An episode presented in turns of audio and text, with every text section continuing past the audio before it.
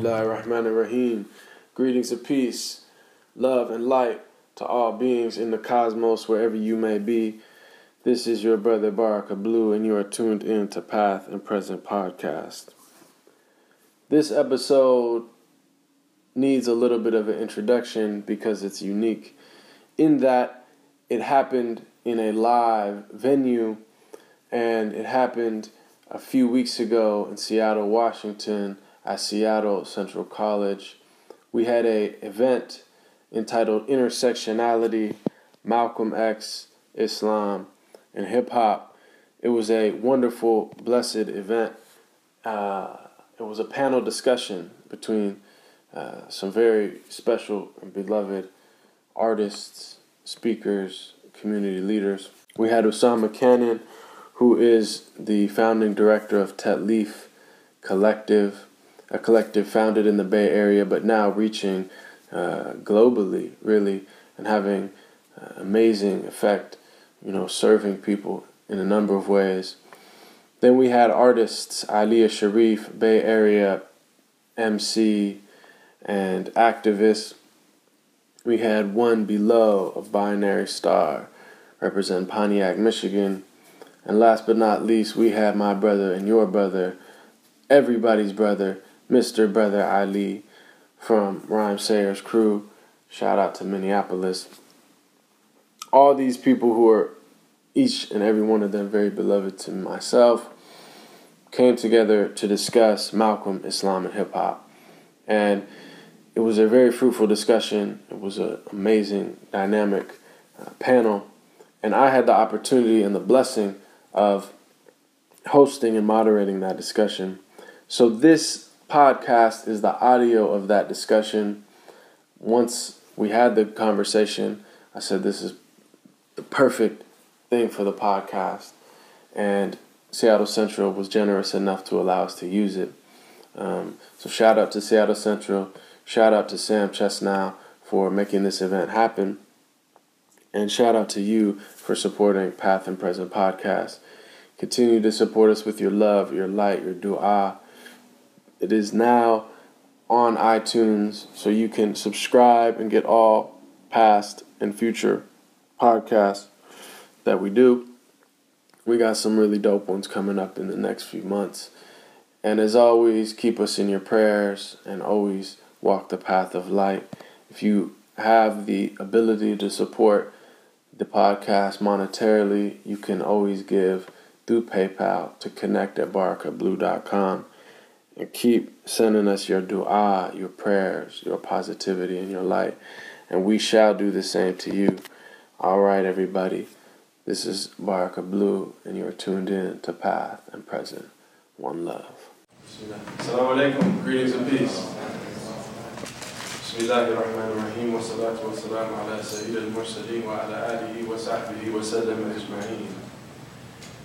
Good morning, everybody. I know it's early. Alhamdulillah, we uh, had a late night as well, all of us. So, uh, inshallah, we'll all be awake in this dream. We're here to talk about uh, Malcolm X. Malcolm X is someone who, as a recent uh, biography stated, he lived a life of reinvention. And in speaking about Malcolm X to my dear friend, Brother Ali, he mentioned that Malcolm is interesting in that everyone projects their ideal onto Malcolm.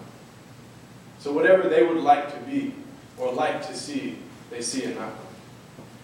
And in many ways, great people are like that.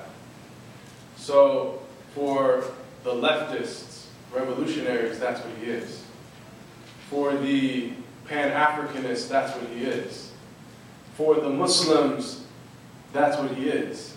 And even within Muslims, uh, for the Salafis, he's a Salafi. And for the Sufis, he's a saint. Right? Everyone sees their ideal self in him. And many historians of Malcolm have separated his life into four periods. So you have Malcolm Little, you have Detroit Red, you have Malcolm X, And then finally, you have Al-Hajj Malik Shabazz. And one thing that's amazing about Malcolm is that he was never afraid to change. And I think that's something that it's a quality that few people possess. Because we become invested in our identities. And we become invested in who we are perceived to be.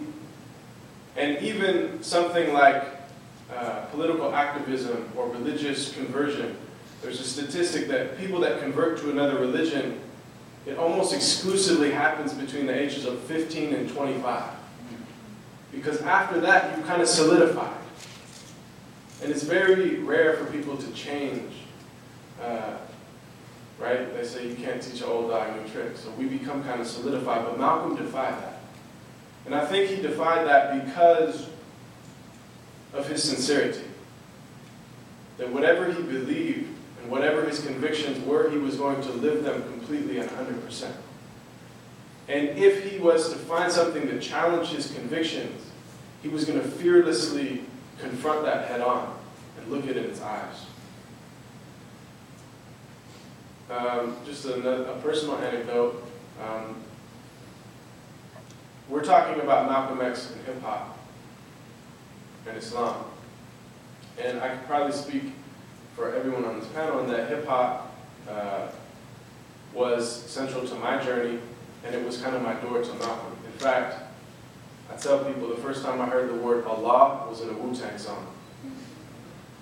And when I was in high school, 13 or 14, I think I was a sophomore, uh, my girlfriend at the time, she went to a very good school, a private school, and they were assigned the autobiography of Malcolm X. And I saw that book on her desk, and I asked her, right, right when I saw it, I knew the name and I knew the face, and the first initial feeling I had was embarrassment that I didn't really know who that was. And the reason I was embarrassed is because all my heroes, he was their hero. And I had seen his face and his name, and I had heard his voice, and I had seen the X hats. And all of that was through hip hop. Right? So I heard his voice on the records.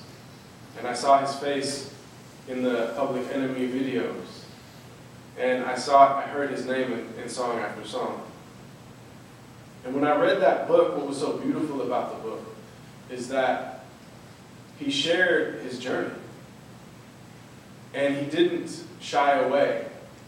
And Malcolm is someone who said, there's no shame in being a criminal or being down and out. But the shame is in staying that way. He wasn't afraid to be authentic with his entire journey. And so I hope to invite our panelists to uh, follow in his footsteps in that way and share the way that his journey has affected theirs. Um, as an artist, I've had the blessing of traveling all over the world. I've been to uh, many countries, and in every place, people know who Malcolm is. And they've read his autobiography translated into their language.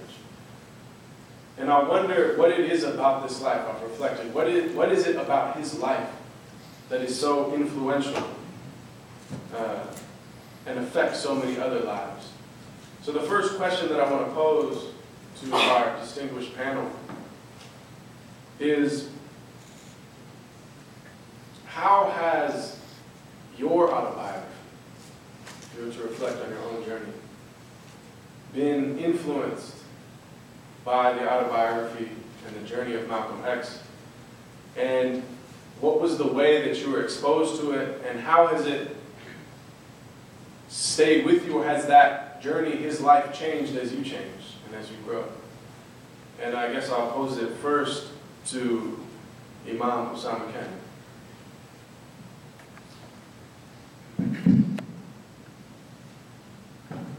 Good morning, everybody. Greetings and peace. Um, I think that Malcolm was one of many iconic personalities that shaped my identity as a child. Um, some of my earliest memories were listening to Ella Fitzgerald with my father and asking him who that was singing. And then these beautiful um, names and faces like Miles Davis and Marcus Garvey and Bob Marley and all of these different Billie Holiday, these names start to pop up. And as someone who comes from mixed ethnicity, my father being black and Native American, my mother being white, uh, music and, uh, and, what surrounds music in terms of culture was central to my identity formation as a young person. My older brother, who was three and a half years older than me, which basically meant I got through high school um, and other people did the fighting. Um, I kind of was on his coattails my whole life because of how, how much older than me he was. So I, I basically got to just ride through life and be like the shorty hanging around with the OGs and kind of, you know, that means the young guy hanging out with the older people for those in translation. Um, yeah, and so my older brother graduates in I think 91, and then I'm in middle school, and in that period, for those of you who are kind of familiar with the timeline of, of what was happening with music and, and even film, uh, what was actually popular at that time was Public Enemy. It was, uh, you know, uh, conscious hip hop. It, it, almost to the degree that we didn't even need to call it that because it was just conscious, and there was so much beautiful resistance and beautiful um, expression and expression of rage and expression of self in, in that period. And so I remember literally the Shell station, the gas station across the street, up the street from my house, having African medallions and X hats for sale, like in the gas station.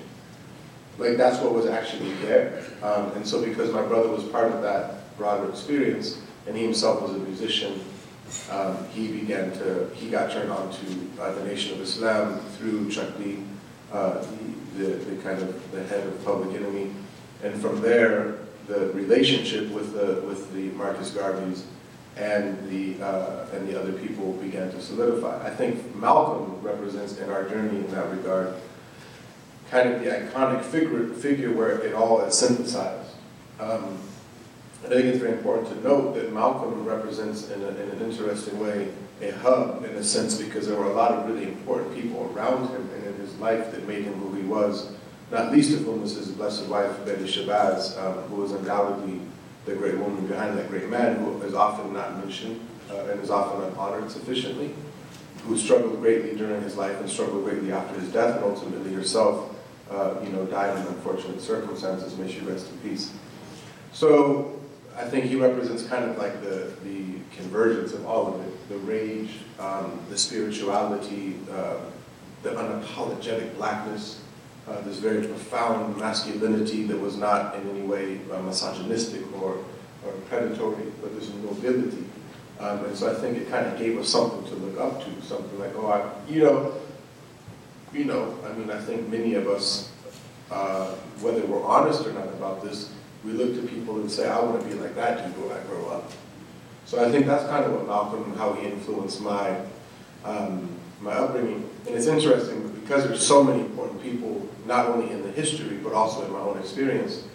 Um, Malcolm, again, kind of embodies all of those different things. Uh, but he was not the only, but one of many very important people. Um, a point that, that I would make in closing is that something people often fail to mention is that to my, to my knowledge, from the time Malcolm was incarcerated in the Detroit Red period until he married Betty Shabazz, I think some 12 years later, uh, if I'm not mistaken, he was celibate.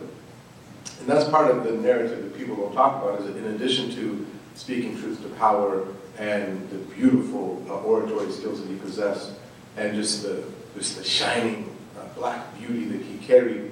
Uh, he also, uh, I believe, was someone who had a very serious commitment to personal piety, and that's a relative concept. I don't mean to, you know, I don't mean to cast that too broad of a net on anybody, but to say that he had a commitment, and I think that's important based off of what you said about not staying a criminal, because he was at one point a womanizer. He was at one point someone who was objectifying and disrespecting women, um, and he ultimately comes to a place of personal commitment to piety to be able to stay celibate for 12 years until he was married.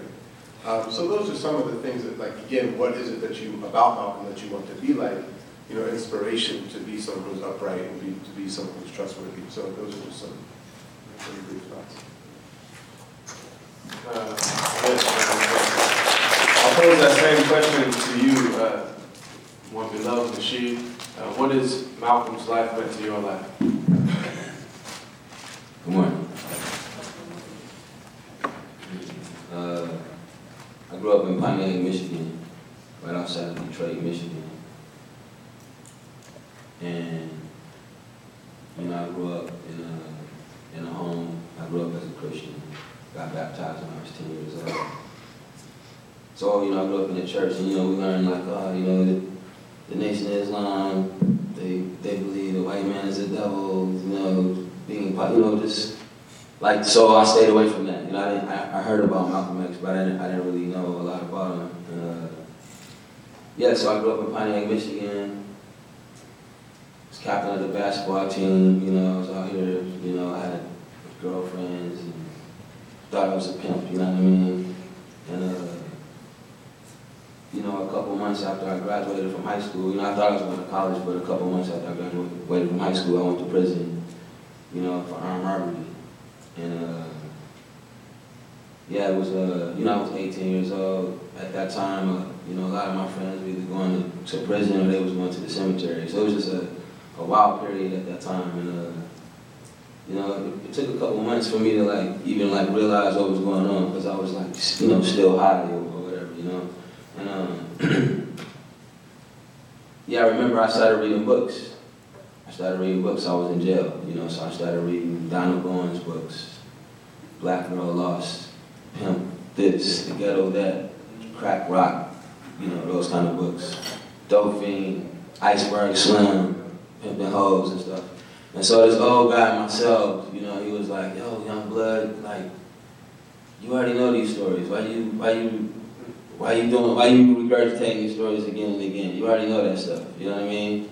And like for me, it was like a challenge. It was like, like, my mom reading books. Like, get off me. You know what I mean? But I was reading those kind of books, and so I said to myself, like, yo, I'm gonna start. I'm gonna start reading fiction. I'm gonna start reading like. So I started reading. I read, you know, Booker T. Washington. I read, you know, I didn't read fiction. I read Uncle Tom's Cabin. You know what I mean? I read um, Roots. And uh, you know, I had time. And this, I was in, I was in jail during the O.J. Simpson trial. So either everybody was watching OJ or, you know, I was reading books. And um, yeah, I read the autobiography of Malcolm X. And man, it just it blew my mind because, you know, like I wasn't a Muslim at the time, you know what I mean? But uh, I read the autobiography of Malcolm X and uh, I remember I called my stepfather because he adopted me when I was, you know, one. And so I had his last name. So I called my stepfather. I said, yo, I said, I just want to let you know I'm changing my last name to X. And he was like, he was like, oh, you gonna be like a Muslim? And I said, no, I'd never be a Muslim. I know better than that, man. I, I got baptized when I was 10 years old. I said, the reason I changed my name to X, it has nothing to do with religion. Like, you know what I mean? Like, that, that's the effect that it had on me. And then, you know, a couple months later, I was a Muslim, you know what I mean? um, but what you know, but but what the autobiography of Malcolm X, what it opened up to me, and and you know, what a lot of people fail to realize is that he said it in his own words. He told you what he was thinking and why he was thinking that way, you know, and uh, it was really it was really honest. And so for me to be, you know, in the state that I was in, you know, and I, like I said, I got all these girls writing me, and I'm reading these books, and I'm I'm in here alone for the first time I was in prison, but it was like, it's the first time I was away from home. I was away from my friends. I was away from peer pressure. I was away from my parents. So I could read whatever book I wanted to read and be like, man, this is what I think about it. There was no preacher or parents like, this is what it means, you know what I mean? And so I had like two years to like pound that understanding and get my own understanding about what, what I was digesting. And so, uh, what I appreciate about the life and the, and the biography and the story of um, El Hajj Malik El Shabazz, Malcolm X, Detroit all of those, you know, it's, it's all it's all a part of who he was, and so it, it, allowed me to embrace every aspect of my being. You know what I mean? Because it, you know, my path to Islam was was dirty. You know what I mean? I learned Islam from murderers and killers people that the, the worst people on the earth, you know what I mean? But they were so sincere about purifying themselves, you know what I mean? And so it's, it's totally different. You know, I, I go to prison and all my Christian family is like, I can't believe you did this. I can't. You know what I mean? But but you got people like, yo, whatever you need. Like, you know what I mean? Just really um sincerely you know, you gotta hit rock bottom to really understand what it really means to like have mercy from the all merciful, you know what I mean? Because sometimes you can do things that you can't even forgive yourself for, you know what I mean? But that's not your job because you ain't the forgiver. That's right. You know what I mean? You can do things that people will never forgive you for, but if you sincerely, and that's what Malcolm X was, you know what I mean? He sincerely, you know, made those adjustments when it became clear to his mind, you know what I mean? And so that's what I, you know, that's what I had a chance to do when I was in prison. I had a chance to be like, it's like, it's like I got pulled out of the game and I was sitting on the sideline look, looking at my friends and looking at what I was doing like, yo, this, this makes sense to me, you know what I mean? And so I embrace. I, you know, I am Malcolm X. Not on that level of who he was, that's not what I mean. I'm talking about as far as aspiring to be a person that's committed to uh, self-mastery. And I, I, I, could talk a long time, about I won't, so that's what it is. Peace. And I think that's beautiful, and I think that ties in with the fact that Malcolm has always been kind of like the unofficial patron saint of hip hop and, and the champion of the oppressed and the, the quote unquote lower classes, the quote unquote wretched of the earth. He was never like a middle class hero.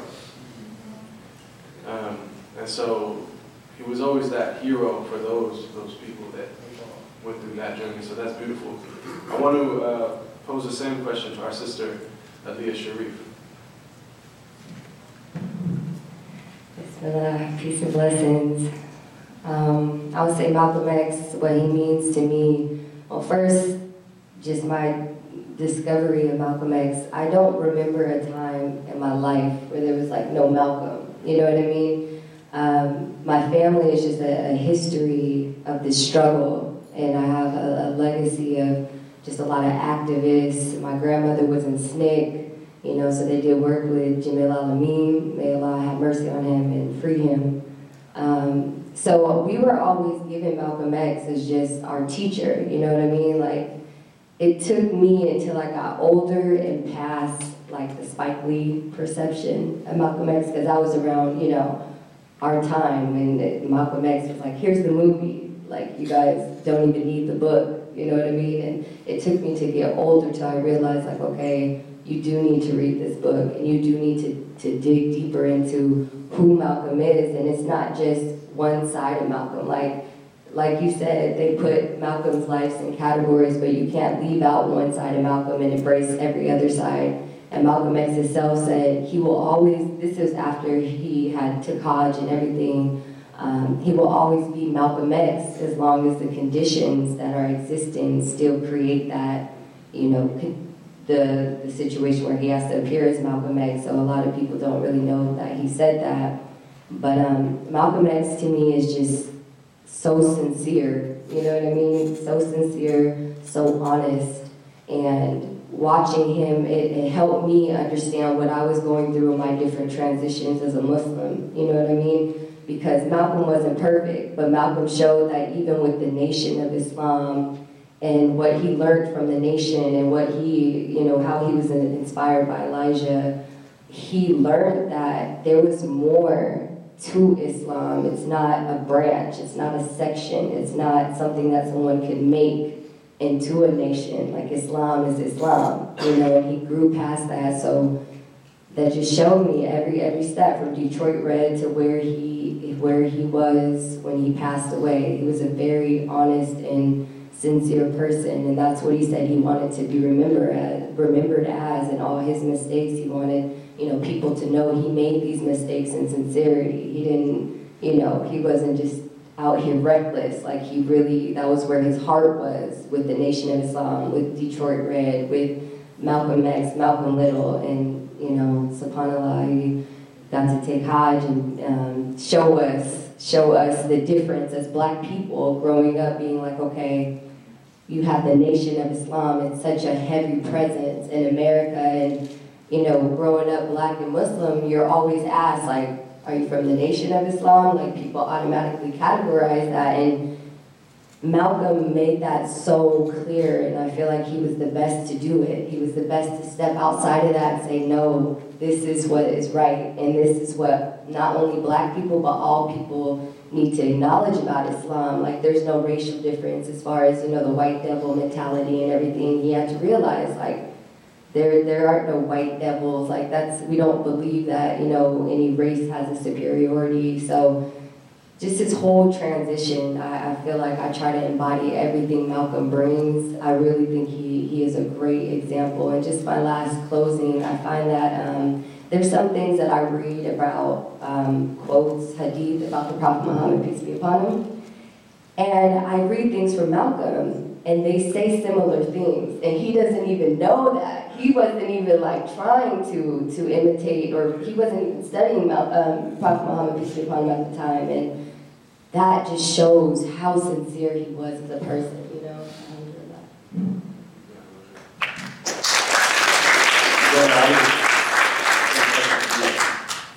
Peace, everybody.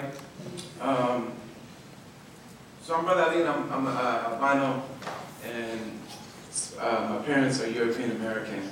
My family was really dysfunctional. Both of my parents died young. We moved from city to city. Um, we we were like apart half the time and together part of the time. Especially when I was young, like we were poor on welfare and we had government cheese and all that kind of stuff, and we lived in places, you know, we were poor. And um, so, you know, you don't know you're poor when you're a kid. You just it's just normal to you. And we started when I started going to school is when I started realizing that something was wrong with me. Both and being poor, but really just for looking the way that I look. And um, you know, I got like really like I, I was in the Midwest in little towns in the Midwest that would be like 95% white, a really small black community, and then like one Asian guy just to spice things up a little bit.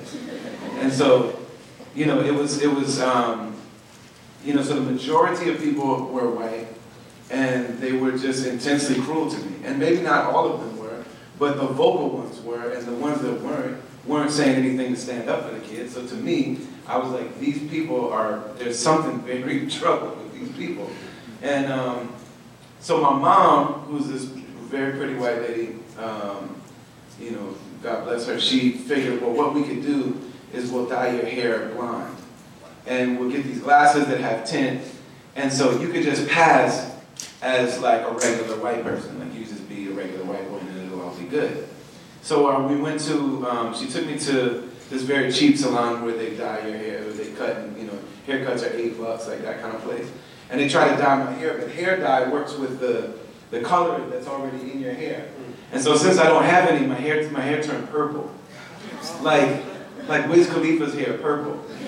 Which is not fly, and it's not better than white hair. You know what I'm saying? It's like if you're trying to get, if you're trying to like be invisible and just, you know, uh, go under the radar, like purple hair is not the way to do it either. So then she had to take me to an expensive place, and I remember there was a big argument between her and my father, because they didn't have money like that, and so she took me to this expensive place, and they finally dyed my hair blonde. And I had this moment where they're drying my hair, because the first time they're drying my hair with a towel, and they pull the towel off, and it's purple. And I'm just like, oh, jeez, like, this, oh, man. I was like, I want to die. The second time they pulled it off, and it was blonde. And um, so I remember that scene in, in, in the movie, in, in, the movie of Malcolm, where they pull it off, and he's getting his first honk blade on and they pulled it off, and he's like, "Ooh, look white on it." And and um, and I, I looked in the mirror, and I was like, "It's strange, because like this is not me, but maybe this version of me will be acceptable enough that I can just live and be a human being." And so then I learned that it wasn't enough to just do it once. You got to go back every every couple weeks because you get new growth. So like if I wait too long, then like my real self will grow in, and the secret will be up and then I'll be back to being like unacceptable to people again. And that was the most depressing time in my life. I was like six, seven years old at that time. There was an African American woman that worked at the school. I don't even know what her name is, but she she started sitting with me every day at lunch because I still was like I didn't believe this, and, and you know, and, and, so I'm just like man, it made it even worse. And my mother was trying to help me, but so I, I was sitting by myself every day. And she used to come and sit with me in between opening people's milk and telling them to sit down and be quiet and all this kind of stuff. Um, most white schools know that they're not serving black children, and so they hire a black person to keep them in line. So most, most, most schools now, they have like a behavioral person. So they basically say like, we're not gonna teach you anything about yourself. None of the teachers are gonna like share your outcome. So like, however these kids turn out, it's not gonna affect them, the teacher. They're still going back to where they live. So there's no real reason for them, unless they're really committed to excellence or particularly loving people. So they, but then they hire somebody like, just, just don't act too stupid. You know what I'm saying? So they hire this black person to talk some black talk to you when there's a problem and calm you down. So they, at that time it was this lunch lady. So in between doing that, she gave me the life game that I use to this day. She basically told me all of these things, and it was all through the perspective of black love, and black is beautiful. Um, you know, she told me these people have a problem, they don't love themselves, and so they need you to look down on. And as long as you don't play that role for them, then you'll be worthless to them and you just go on being you. So the thing is, the key is you can never believe what they're telling you about yourself. And that, uh, you know, keep your chest. She had these sayings, it was all in sayings. Keep your chest off your chin. Life's not a popularity contest. Fix your face. She used to say, like, don't cry in front of people. If you have to cry, go in the, bed, in the bathroom and cry. But never let them see that they're affecting you. Always, you know, uh, she didn't have the term uh, like swag, but she was saying like swag on them. Like try to try to present yourself in a way that's powerful, and um, and fake it till you make it, and all this kind of stuff. But it was very very loving. And if she saw me getting angry, even she was like, "Don't get angry. Don't let them control you like that." So if she saw me getting angry, she would pull me to the side and literally like grab my face, fix your damn face. Go in the bathroom and fix your face and come out here looking like you're somebody. And yes, ma'am. So I used to go in there and fix my face. Like I remember standing there like, do I fix my face? like, like, like, I don't think my face is broken. I'm like, uh, so I'm sitting in the mirror like trying to figure out how to fix my face. And especially after she would grab it like that, it felt like she was about to, you know, bust my lip or something. But she really loved me, and and um, after that, I started having all these beautiful experiences with uh, black people in general. And there's this thing where I don't know if it's just that there are more black people, uh, albinos in Africa, or it's just more visible or something, but there's this feeling that people in the African diaspora have when they see an albino, they're like, oh, that's ours. That, that's, that's from us. That, you know. So literally anywhere in the world I am, if I see an African person, it's always, they're always like, you know what I mean? Um, and so people took care of me. So I came to hip hop because I, I, I saw like this was a way, this was like this music that explained all of the beauty and the excellence and the intelligence and the, you know, just humanity, like real raw humanity of my friends. And I didn't see it on TV. I didn't see it anywhere. I didn't really see it in movies. Um, but this music is like, this is it. This is why I love my friends. And I don't have to explain it to anybody because I can play Rakim and you can't deny that this is, that this is excellent. So I, I fell in love with KRS-One in particular. And KRS-One came through Michigan. I lived in Michigan too when I was young. Um, and he came through and did a lecture tour. And the uh, snippets from that lecture tour appear on his Edutainment album. I was at one of those lectures. So uh, at that time, he, he and Nelson George released a book called Stop the Violence, Self-Destruction, along with the song where he got the big posse guys. KRS-One was, it was and is a community organizer along with being a hip-hop artist. So he released this book, and I went and bought it. And it was like a book for people my age, like I'm 13 at this time. And it's like a, a poster on one side of each artist in the song, and then a little write-up. And in between they got statistics and things like that. And this was the first book I ever got. So I brought it to the lecture, and, we, and he was speaking about Malcolm the whole time. And at the end, they had, did a question and answer thing. I stepped up to the mic, 12 years old, and by this time I was going through this thing where like I tried to get black haircuts, and it was like just a really hot mess. Like I had like, yeah, it was, it was really funny. But um, so I stepped up and I'm like, hey, I read your book. I, I know every word you ever said. When this is over, can can I meet you like on the side of the stage and you sign it? He said, never mind that. Come on the stage. So he brought me on the stage, signed the book, and in big letters he wrote, Unite Humanity, KRS-One. And he said, have you ever read the autobiography of Malcolm X? And I was like, you're holding the first book. I've never read a book. And so he said, read that book.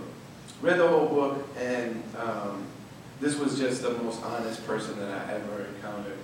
Um, and he's so real and so honest and so fearless that he gives you permission to do that. And he gives you permission to completely reimagine the world. At the same time, dealing with the world as it is and dealing with yourself as you are, but he also gives you permission to re-examine all of it and to not be caged by any of it. And um, he said, I'm here for freedom. And somebody asked him just an off comment, offhand comment at the end of the interview. Um, and he said, I'm willing to pay the price. And he said, well, what's the price of that? I'm getting chills just thinking of this. He said, he, this is the end of the interview. They think the interview's over. He's like, I'm here to get free no matter what, whatever the price. And he said, well, what, what do you think the price is? And Malcolm starting to walk away and he turns around. He looks at him directly in the eye and says, the price of freedom is death. And Malcolm, uh, because of that, and he says also, Islam is the religion that abolishes fear. And he was so uh, fearless even to die before dying. The Prophet Muhammad, peace be upon him, says the human being is sleeping and when they die, they wake up. And so the idea is to die before you die. To die from all of the veils and all of the lies and all of this stuff. So he, he every, every uh, identity that gave him strength, as soon as it became a veil for him, he was willing to die. And ultimately, he died physical death. But that was just the last in a journey of death that he was that he was willing to go through. He died from the gangster self, died from the you know from his younger self, died from died from uh, his aspirations to be a, a, a lawyer as a kid, dying over and over and over again. Sometimes being killed, sometimes just being reborn into something new. And then he ultimately proved that he lived his life as a martyr. And suicide is not the same as martyrdom. Suicide is false martyrdom. Martyr, what real martyrdom is, is when somebody is loyal enough to the truth that they're willing to literally give everything to pursue the truth, regardless of where that takes them and regardless of what the implications are. And so he followed the truth fearlessly. And I think all of us, when we see that, and you mentioned that, that everybody claims Malcolm, George Lincoln Rockwell was the head of the Nazi Party at that time. And he's giving a speech, and he said, uh, you know, Malcolm X, the, the Negro leader, uh, you know, he's particularly smart and particularly, he just praised him for about five minutes straight. And then he says, well, you know, his uh, grandfather is in fact a white man.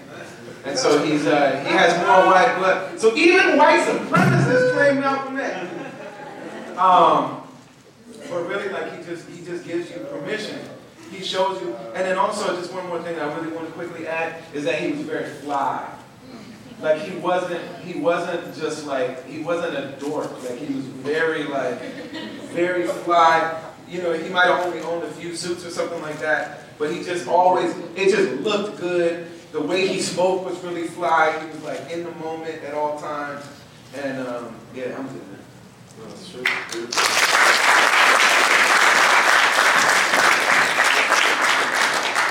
It was Ossie Davis who said in the eulogy, he said, He was our own black shining prince who didn't hesitate to die because he loved us so. And so that, you know, exactly, it was the pursuit of truth, but it was also the pursuit of love. It was the true selfless giving of himself and all he had.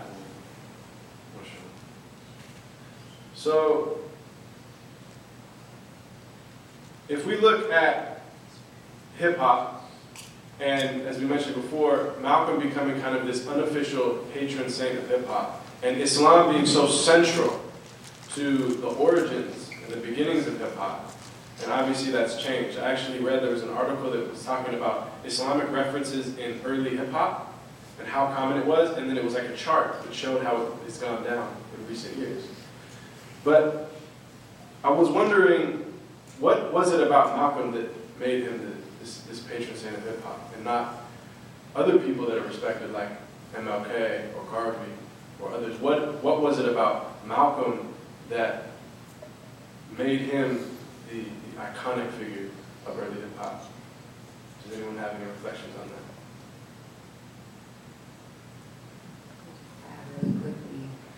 Um, in my opinion, I think Malcolm X brought that consciousness and that black militancy, militancy in general.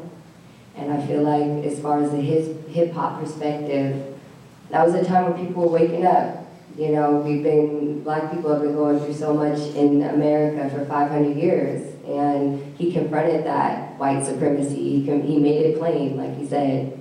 He made it plain, and I think that definitely translated to a lot of the artists who were doing hip hop, sampling Malcolm X, the language.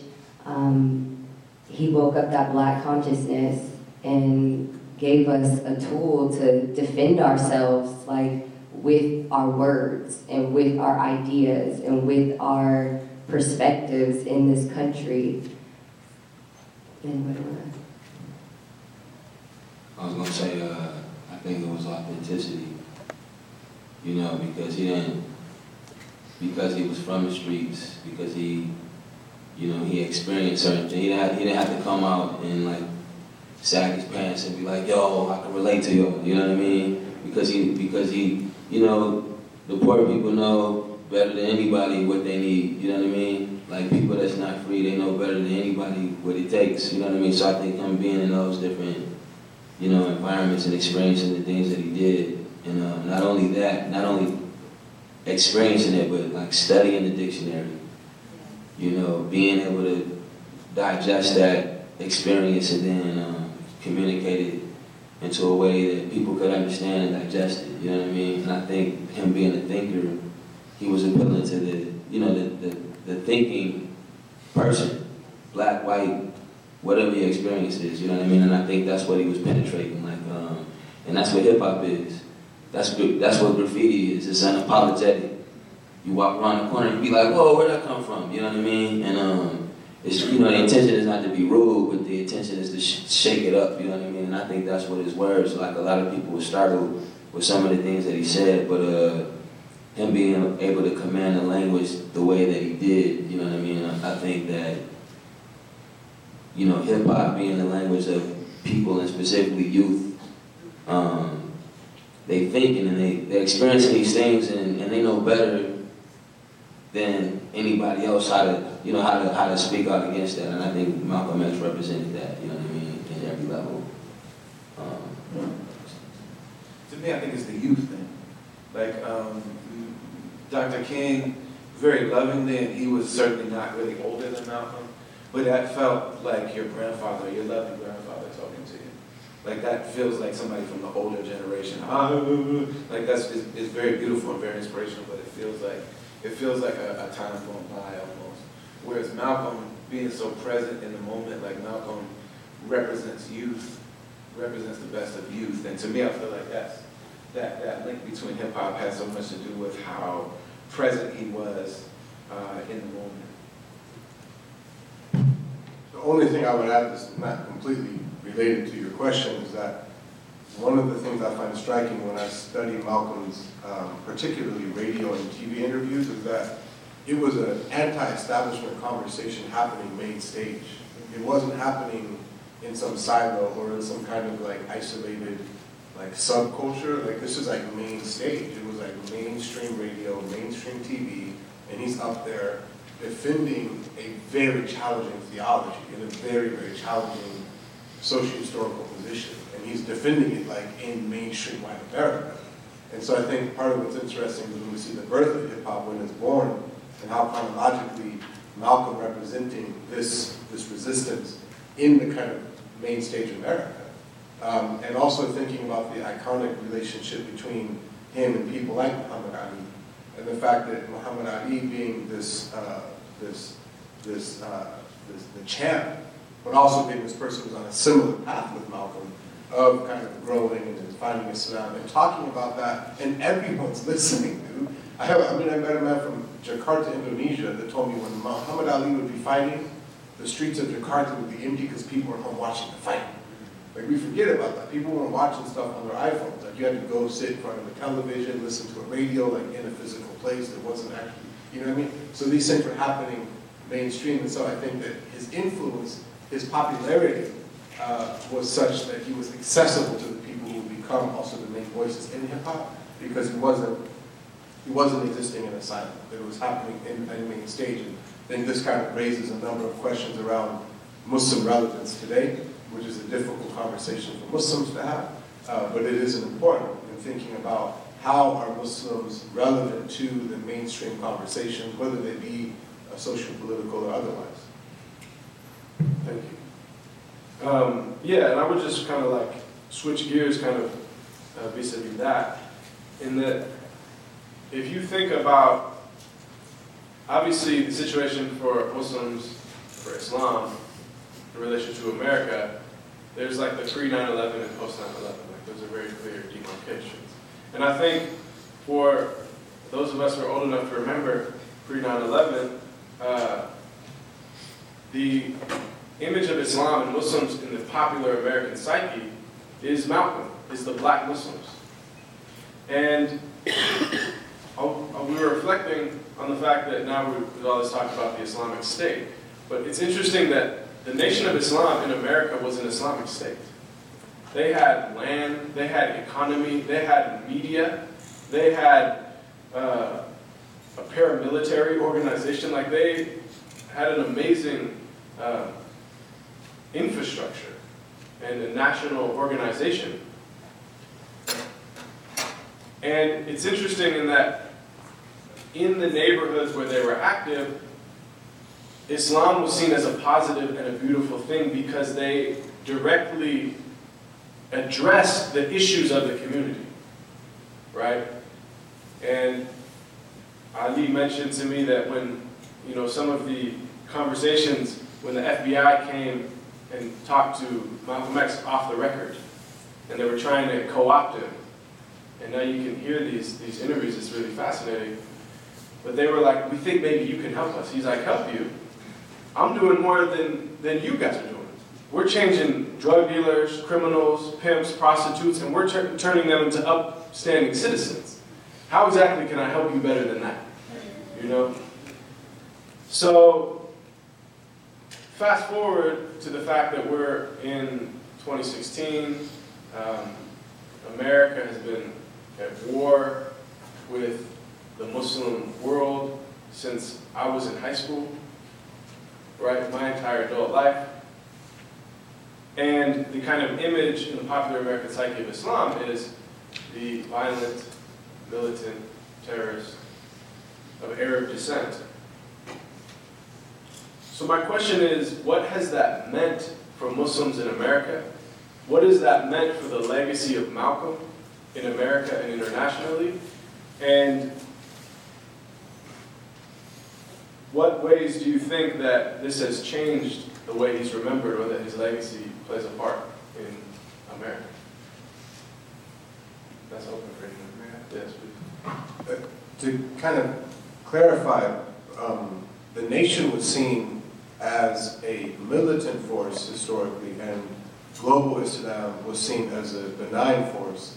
After 9-11, in an interesting way, that has kind of shifted to where the nation is seen as an indigenous, almost benign element and then global foreign Islam is seen now as the, the, the malignant, violent.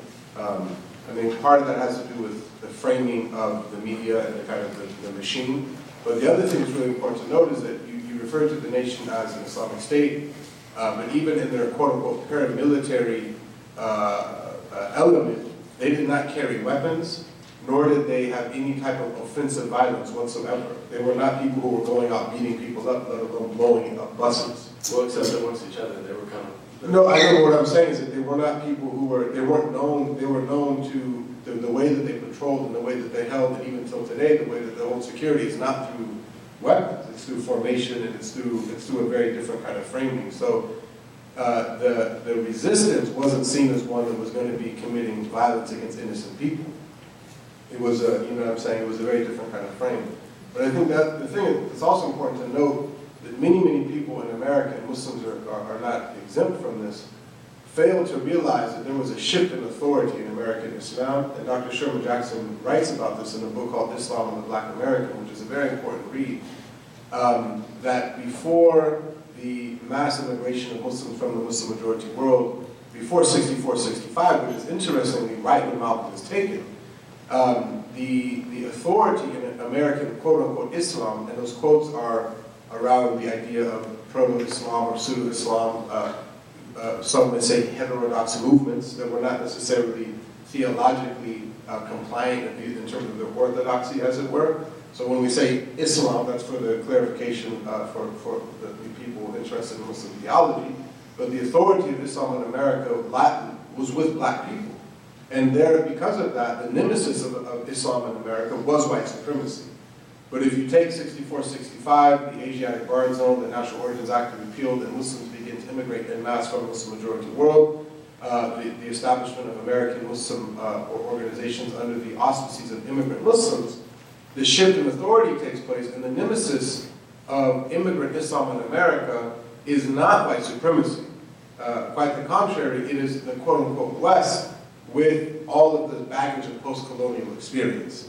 And that's part of the conundrum that we find. And then it doesn't help the, the machine of empire building nations in the Muslim majority world, uh, you know, using, the, the, you know, using that language.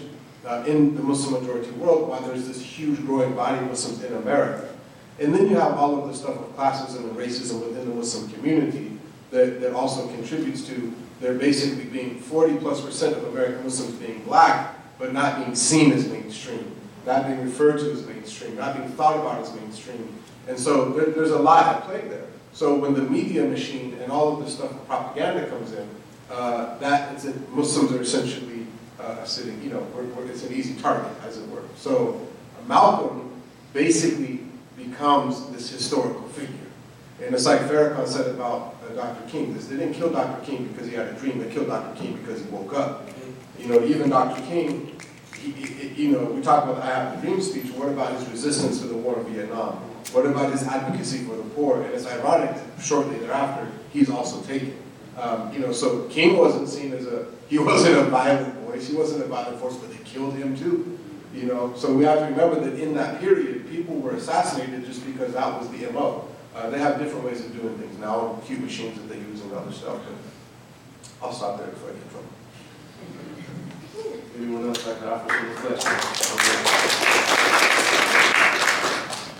The question is that in the popular American psyche, uh, Islam was black pre 9 11, and now it's with the kind of geopolitical situation we have, uh, it's seen as a very different thing, right? If you even use the terms that some people use, Islam was seen as kind of an indigenous American phenomenon in America, but now it's seen as a foreign thing, an alien thing. And so what does that mean, and what does that mean for Malcolm's legacy and for Muslims in America?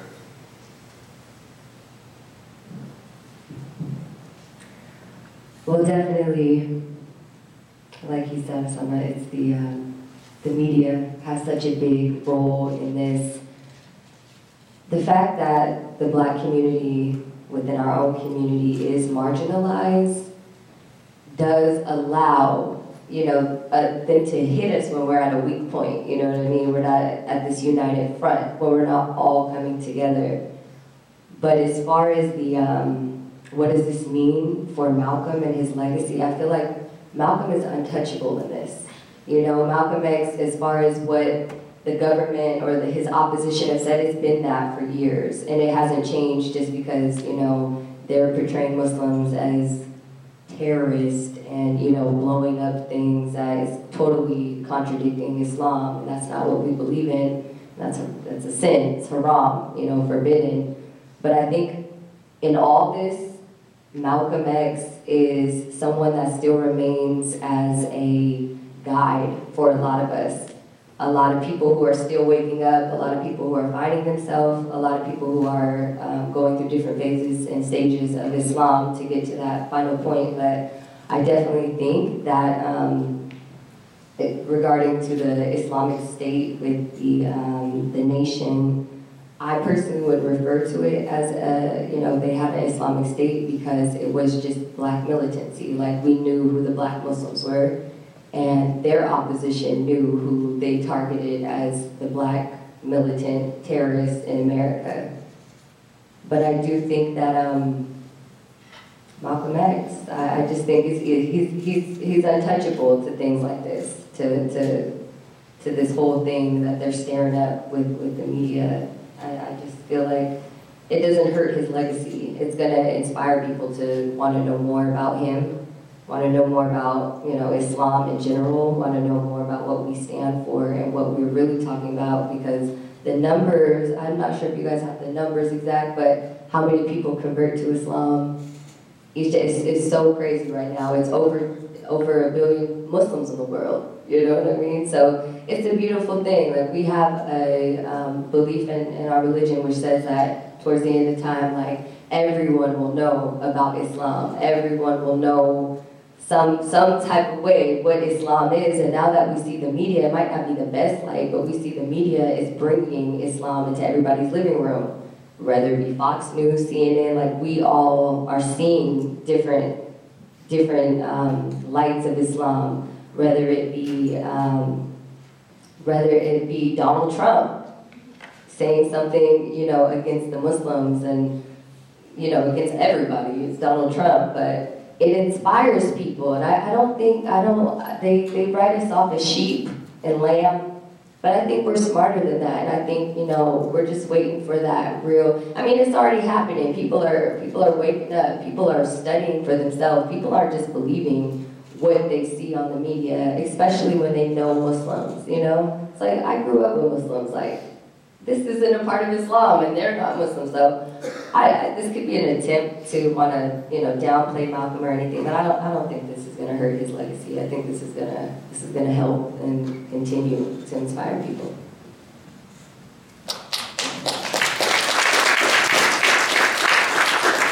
So some of the things that, you know, since we brought up Dr. Sherman Jackson, um, you know, one of the things that we, we have spoken about this is that the, the thing that, that the, the statements of Islam, um, basically the two statements that, that you affirm when you enter Islam and become a Muslim.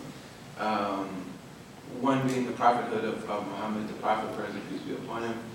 But the, the first one being that this statement, La ilaha illallah, that there are no other gods with God, there, that the divinism is one, um, that people's creations and you know drawings and etchings and sculptings around you know trying to form imagery around the divine, that those things are all you know creations of our own ego, and so they're false. And so there's a theological implication there that like we're trying to get to what is the real God, like who is God, what is God really? What is the divine really about? And it's a rejection of all like the false ideas of what God is. And at the time, and, and um, so that has you know theological implications, but it also has like real world, like on the ground implications, which is why Islam has always been seen and rightfully so as a as a theological system, as a life system, as a communal and individual way of being that challenges the status quo because it challenges everything false both in our hearts and also out in the world. And so Dr. Sherman Jackson pointed out that at the time that the Prophet Muhammad, praise and peace be upon him, said that, these are two separate statements that he made that I think really are connected for the questions you asked. He said, um, at the time he said that, Mecca was rich because they had the Kaaba, which is built by Abraham. It was, you know, the first uh, site or physical space on earth that was built to go and worship the one God and represent the oneness of God, the oneness of the human family, the oneness of all of creation. Um, and they had put all the, allowed all the different people from that area to put their idols in there, and then they would all come and visit the idols. And they would worship them, and they basically made, it was like tourist economy that they had. So when the Prophet Muhammad, peace be upon him, said, none of these things are God. None of these things that we created are God. There's no God that I can have in my house that she doesn't have in your house. There's no God for me that's not your God too. It's the, the divine is the creator and meaner, meaning and maker of all of this. That was the most revolutionary thing that he could say, and it challenged everything that they held on to, all the falsehood that they held on to, that made their false reality feel strong and powerful to them. And over time, you know, now if you walk up to somebody and you say, you know, all these gods people are talking about, this all just one God.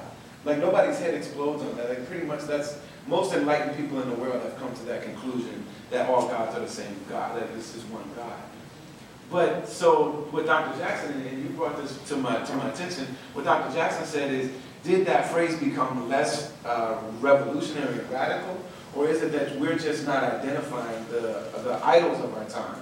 And the idols of our time, obviously, like we are all people that, that uh, suffer oppression, know is um, white supremacy, anti-blackness, uh, capitalism, hyper-capitalism, greed, individualism, all of the, you know, reduction of ways of knowing and all this kind of stuff. So identifying those things, there's still like an inherent um, uh, understanding or just inkling within for people of power that like my worldly power is being challenged by this.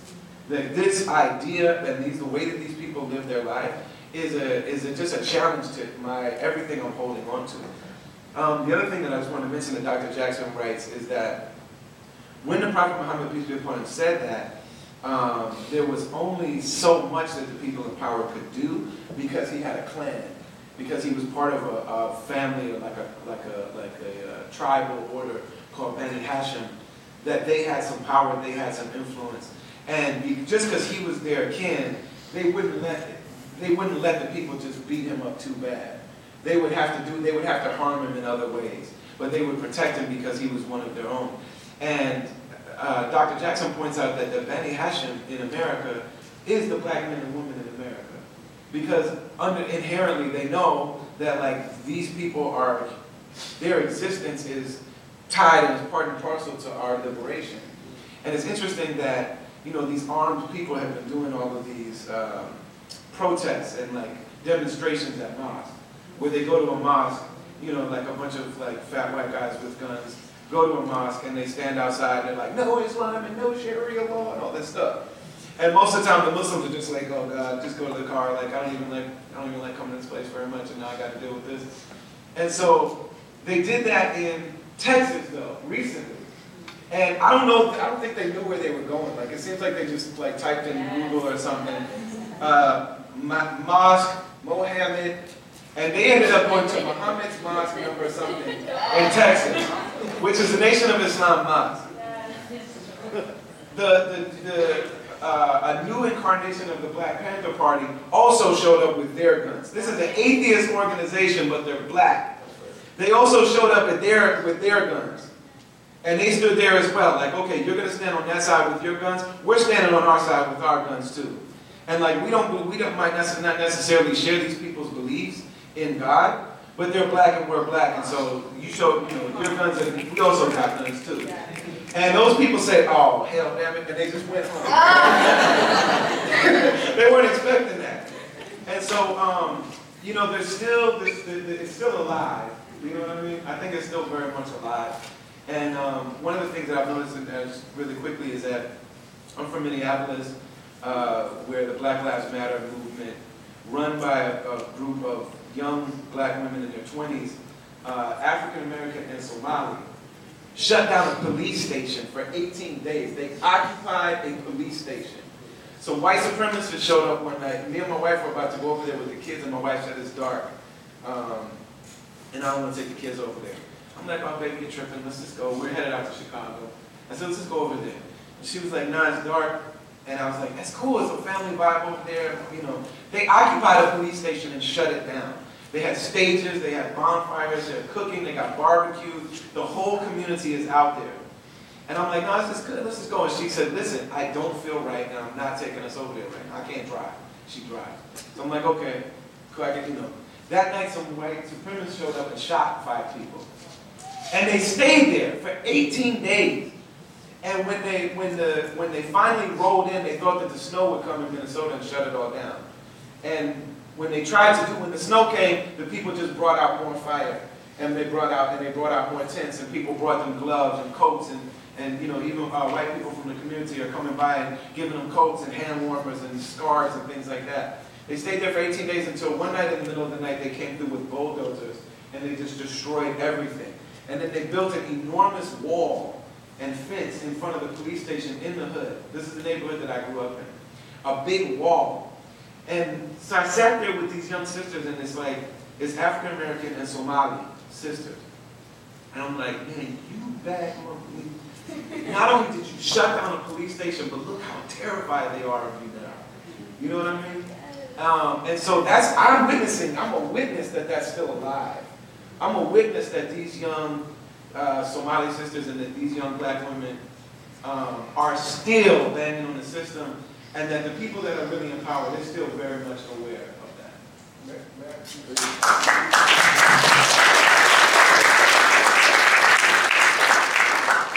I, I wanted to name two things because the fact that it's still alive is because it's a survivalist, it's a survival truth.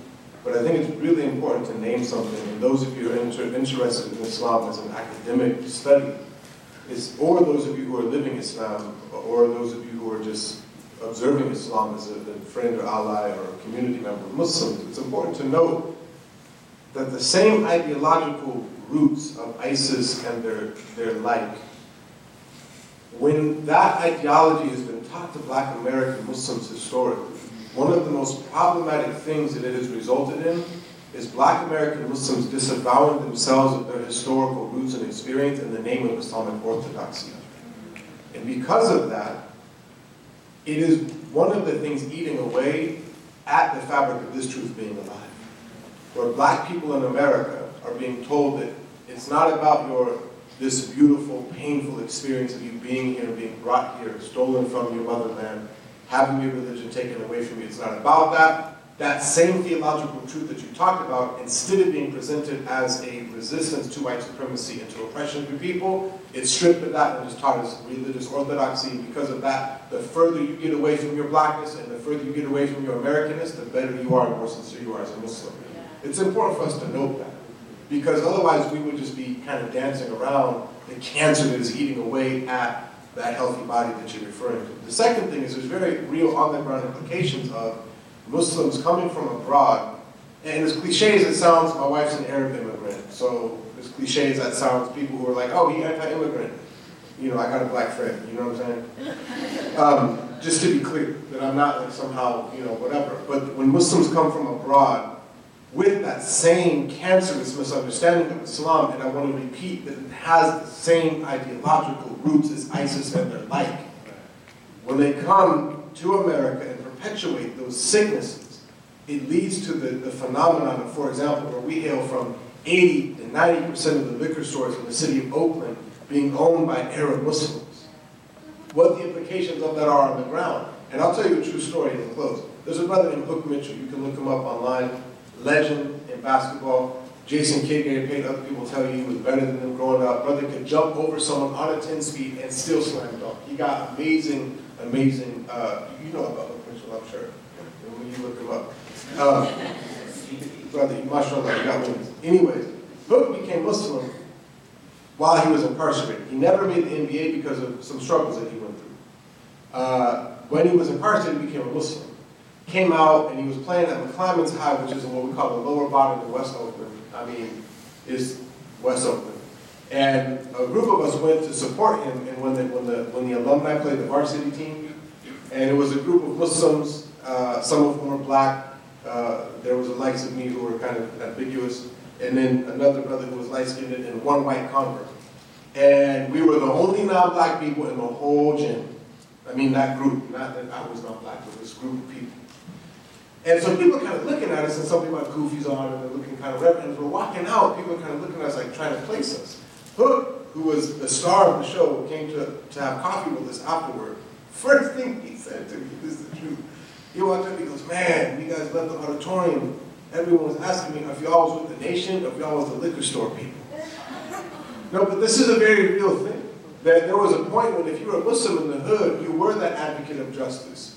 You were that person who was walking the woman across the street with the groceries. You were that person who was resisting police brutality. But when you have so-called Muslims uh, with liquor stores in these neighborhoods, it shifts the whole paradigm.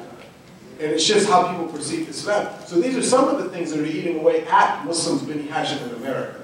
And they have to be talked about, they need to be dealt with in a, in a, in a, in a solution-oriented way, but nonetheless, they need to first be named if they're ever going to be tamed. So I just thought it was important to kind of name that.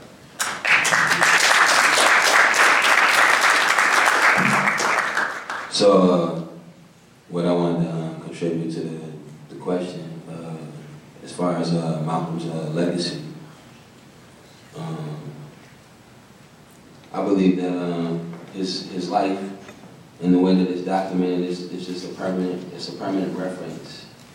You know, um, I don't want to compare it to the to the Sunnah of a Prophet, so long, but his, his life is documented for everybody that wherever you come from, you can see it. You know what I mean? The beautiful thing about Malcolm X is that his his life is documented in his own words, movies, hip hop, some of the people that he hung out with. You know what I mean? I mean, uh, you know, a lot of people forget that Malcolm X was a was a real close friend, or should I say, Detroit Red was a real close friend with Redd Foxx, who at that time, you know, he wasn't just a black comedian, but you, you got to understand the politics of black cinema, black theater, black comedy, black entertainment. And so for, for, for Detroit Red to be rolling with uh, Redd Foxx at that time, who was also going through his own, you know, political transformation, you know what I mean?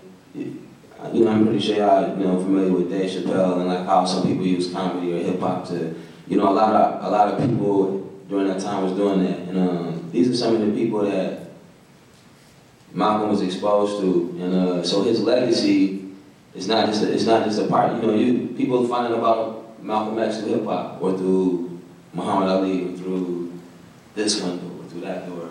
And so because he's a reference um, that you can't erase you, you, you can never really say like, oh, you know, black people are this, or black Muslims don't exist, or people who go to prison and come out are like this, because he's a he he's one of those stop what you're doing because I'm about to ruin the image and the style that you used to kind of things. You know what I mean? And so uh, he traveled. You know, I, I lived in Egypt. I moved to Egypt in 2007, and you know, I, I live close to the Citadel, and people say that's the masjid that Malcolm X went to in the movie. Like that's the impact that he has all over the world. You know what I mean? Somebody knows something about Malcolm X. So I just wanted to, to just kind of point out, like, when we do try to, you know, when they try to like write black Muslims out of the history books and turn it into a foreign invader, that's why how I understood the question. Um, you can't do that because Malcolm X is permanently a part of the conversation, even if you don't know, somebody else knows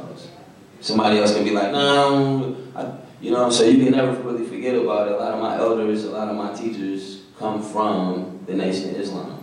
So even though I, I never was directly a part of it like that, but the point is a lot of his students, a lot of his followers, a lot of people that looked up to him and learned from him and uh, studied and learned about him, you know, we not only continue to, you know, study and learn and be inspired by his, his life and his legacy, but it causes us to put it in our own like, and that's that's how it lives. So that, that's why you can never erase the legacy of Malcolm X because it lives in our, it lives with people. It lives in our in our practical lives. It's in our music.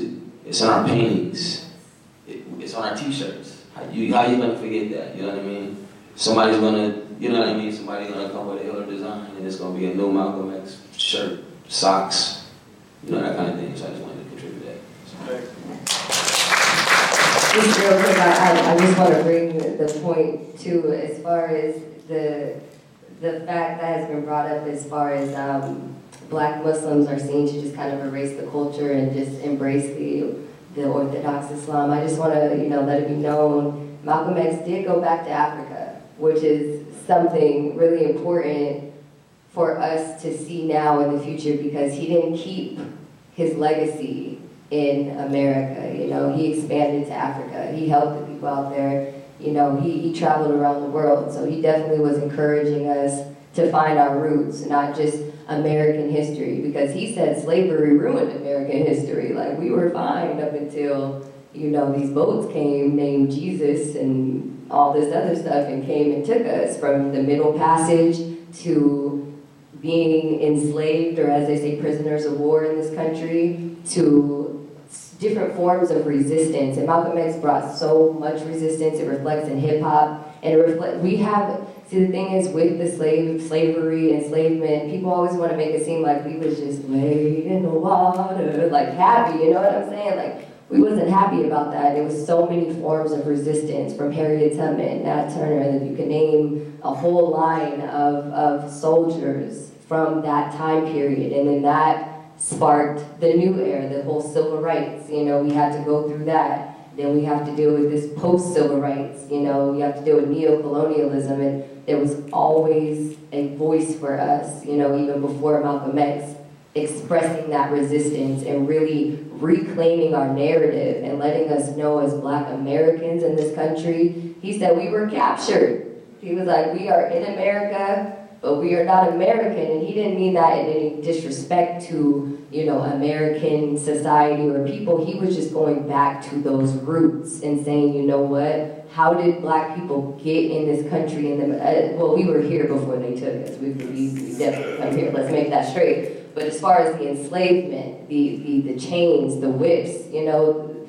something even small, a side note, they hear black people say cracker They're like, oh, you're so racist. That's the equivalent to the N word. But many people don't know a cracker is the, the, the slave master. He was cracking with that whip. You know what I mean? It's so important to know our history, our knowledge, and that's why, you know, Malcolm X, he, he definitely made that effort, as well as other leaders, uh, Marcus Garvey. I mean, it, it, it's a long line of this resistance and when it got to Malcolm X, it's just so beautifully highlighted because we had the Nation of Islam offering that resistance. And we had Malcolm X, and, and, and if you see him in the nation, you'd be like, man, he's, he has it. You know what I'm saying? That swag, that delivery, everything. But the fact that he grew and he let us know, like, it's more than just being a black Muslim. We have culture, we have history, we have knowledge, and we have to seek that, you know, so.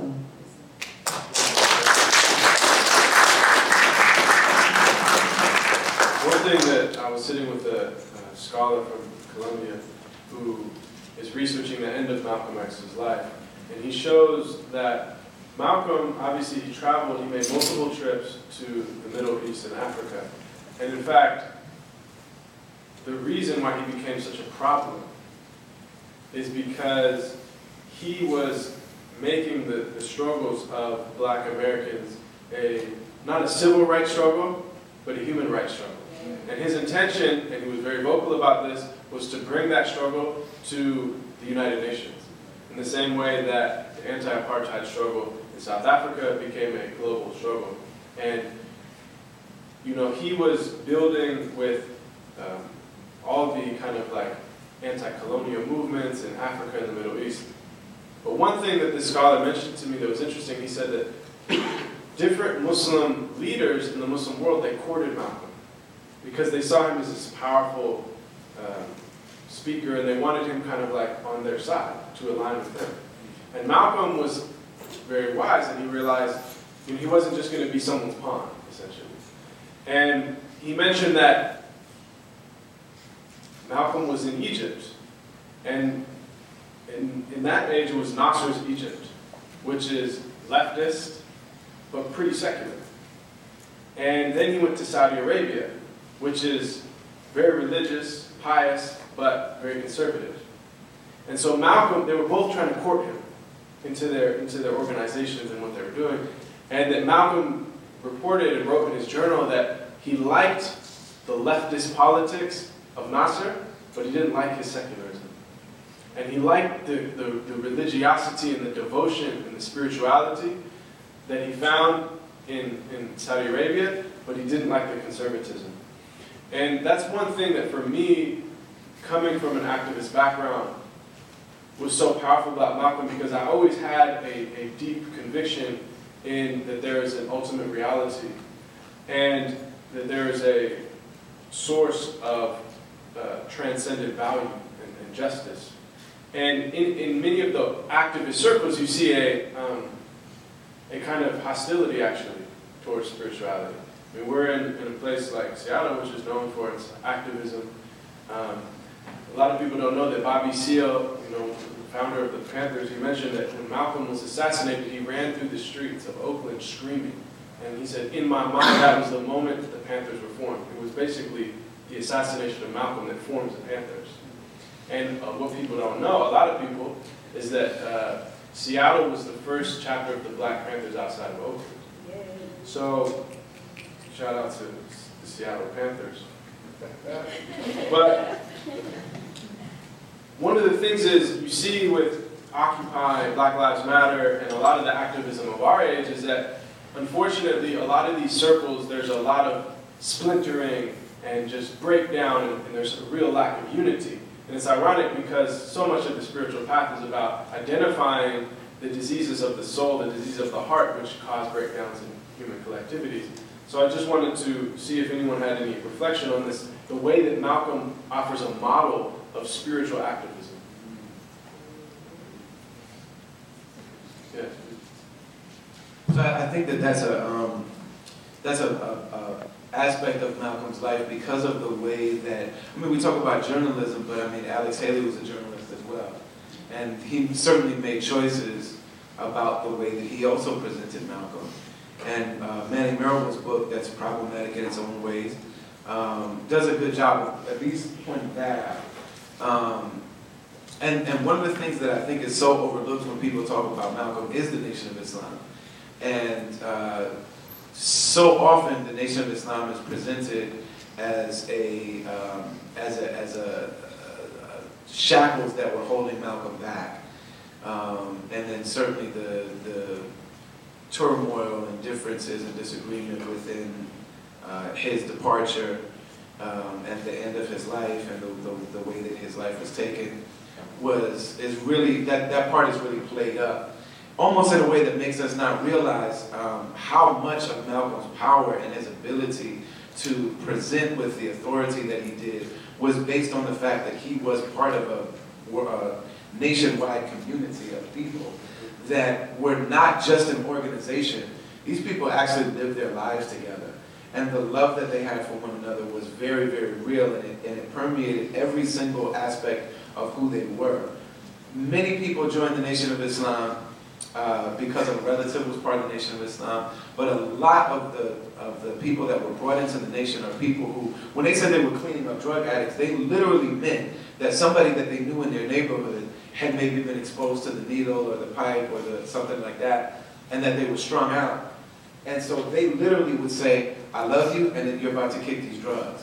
And the people would say, like, what do you mean? And they would take a few brothers would come and get people that they knew. They might be a relative, they might just be uh, Uncle Eddie who lives over, you know, uh, Junebug or somebody, and they would go get them, and they would put them in their house, and these three, you know, uh, uh, they would take shifts watching a person. And I mean, when you're getting off of, especially heroin, which was popular at that time, that people would become physically sick, and they would use the bathroom on themselves, and they would throw up, and they would have shakes, and they'd be cold, and then they need to be nursed back, you know, given the bean soup that the Muslims were known for. They would feed people, and they literally would bring them in their home. And as they start to get better and as they start to improve, they literally were nourishing them back to health. And that as these people started to get stronger, they started to teach them that all of this love and this service we're offering you is based on the fact that you're not what this country says you are. We're not what they say we are. We have a history that existed before all of this. And God is not, the slave master isn't God. And that you're not somehow connected to the devil. And that in fact it's, probably something to the, you know, to the opposite of that. And as people started to grow, this is how that community was built. And people cooked for each other. And uh, people uh, watched each other's children. The first religious-based uh, uh private school system in America was the Nation of Islam because the Honorable Elijah Muhammad's wife, Clara Muhammad, said, there's no way I'm going to send my children. After all of this work that we're doing, this is in the 1930s, there's no way I'm sending my children to white people's schools because they're going to teach them to hate themselves and serve white people. Why would I do that to my children? And so the police came to her house and said, we, we find the, delinquent officers came to her house and we find out that you have children in this house that aren't going to school. And this very slender, very petite, very dark-skinned, beautiful woman, Clara Muhammad, said, told this big white cop, Imam Warthali Muhammad told us this story, Allah have mercy on him. He says he remembers being a little kid and his mom was not a big woman. She was a very small body but enormous heart, enormous faith, enormous courage. And this big uh, uh, uh, Irish-looking white cop came to the door and said, we're going to take these children. And she said, the second you take my children, I'll be dead as this door. And she slammed her hand on the door. And he said the cop shook a little bit. And she said, get from in front of my house and don't ever come back here. And she started to this day, from 1933 or 4 until now, there's still existing in America. The greatest one is in Atlanta. Clara Muhammad's is a school system that she created. And so the nation, Malcolm was powerful and Malcolm could do the things that he did and speak with the gravitas that he did, not only because of his own personal stuff, but because there was a real community of people living and loving each other. And not only did they have, um, you know, this paramilitary thing, but they also had courts. And if they found out that you were beating your wife or that you were cheating at your job or cheating on your taxes or doing anything that was less than admirable, uh, you, you would be brought before the community. They had a system of community accountability where they would say, You're acting other than yourself. This is how they said. They ain't say you ain't nothing, you're low down dirt. You know, it wasn't Maury Povich or Jerry Springer or anything like that. They said you're acting other than yourself. Your own self is a righteous Muslim. And they said you're acting other than yourself right now. And so as a community, we're here to hold you to a higher standard now, sir. They always spoke to each other in every sentence with, uh, with a statement of respect and a statement of endearment. Yes, ma'am, sister. Ma'am and sister in the same thing. I respect you and I love you. You're an authority to me, and now you're also a, a loved one to me. Yes, sir, brother. Yes, ma'am, sister. Wa alaikum salam, beloved. How are you today? And when they search you, you feel like somebody loves you. They go, you go into a mosque and they search you down, they pat you and they're checking you out. How are you today, brother? Absolutely. Yes, sir. So happy to see you. Where are you from? Where are you from? We're, we're happy to see you. Never seen your big, bright, bright, shining face before. This is how they treat me. Never seen your big, bright, shining face before. Welcome. Welcome. This is just to make sure we're all safe inside here. All right, brother, be well. If you need anything, let us know. And so this is how they live. And the, the number one uh, punishment in the Nation of Islam, if you broke a law, was that you couldn't come to the mosque. Now, think of like what that's a punishment to people. So think about, remember, most of us remember the, mas- the mosque we grew up in, the churches we grew up in. We were trying to like fake the flu, or we were trying to like sleep over a friend's house so, and then stay too late and like, oh, the, my phone battery died or something, trying to get out of going. But their punishment is you come, you can't come back around us for a, for a month. And people will be beside themselves. I can't be with my community for a month. Man, I gotta get it together. You know. Um, and so this is this is what gave Malcolm the ability, and this is what I feel what you mentioned. A lot of our a lot of our modern organizing is missing this, is missing the fact that the, these were, were individuals that were really just the, the face and the representative of the community that they serve.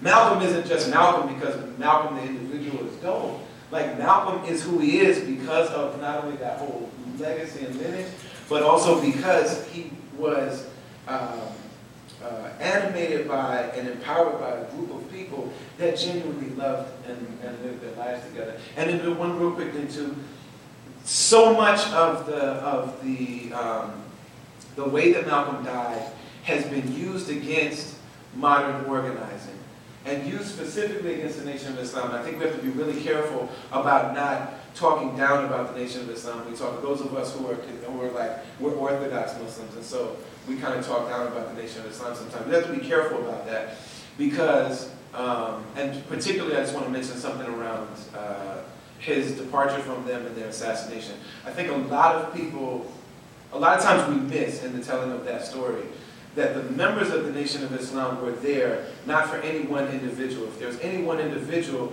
it was the fact that the Honorable Elijah Muhammad gave them all permission to tell the white man the truth to his face and to tell themselves the truth to their own hearts. So that community is what they felt was really going to get us free, get them free. And the community was more important than anything else. So when Malcolm became a challenge to the community, it's not that they are they're like cultish you know, there were, there were uh, a, a, class of clergy that developed, and they, those individuals might have been opposing that break because they wanted to still be captain so-and-so and minister so-and-so and, and drive a nice car and all that stuff. But the body of people, they didn't want to see a split in the family that was holding them together. And they saw Malcolm splitting and starting to, to you know, disavow the Honorable Elijah Muhammad as a, as a, the real reaction that they had to that was like, you're, what you're doing could possibly break this family that we have. And so that was the, the, the reaction, the visceral reaction that they had to him. It was, it may have been driven by jealousy in a few people, but for the majority of the people, they're saying, we are, you can't break this family up. And that, uh, so many of the people that, uh, that raised me and that, I, that we love, like you mentioned, the people that used to be in the nation, that was what really bonded them together, and that's a part of the story that I feel like is left out.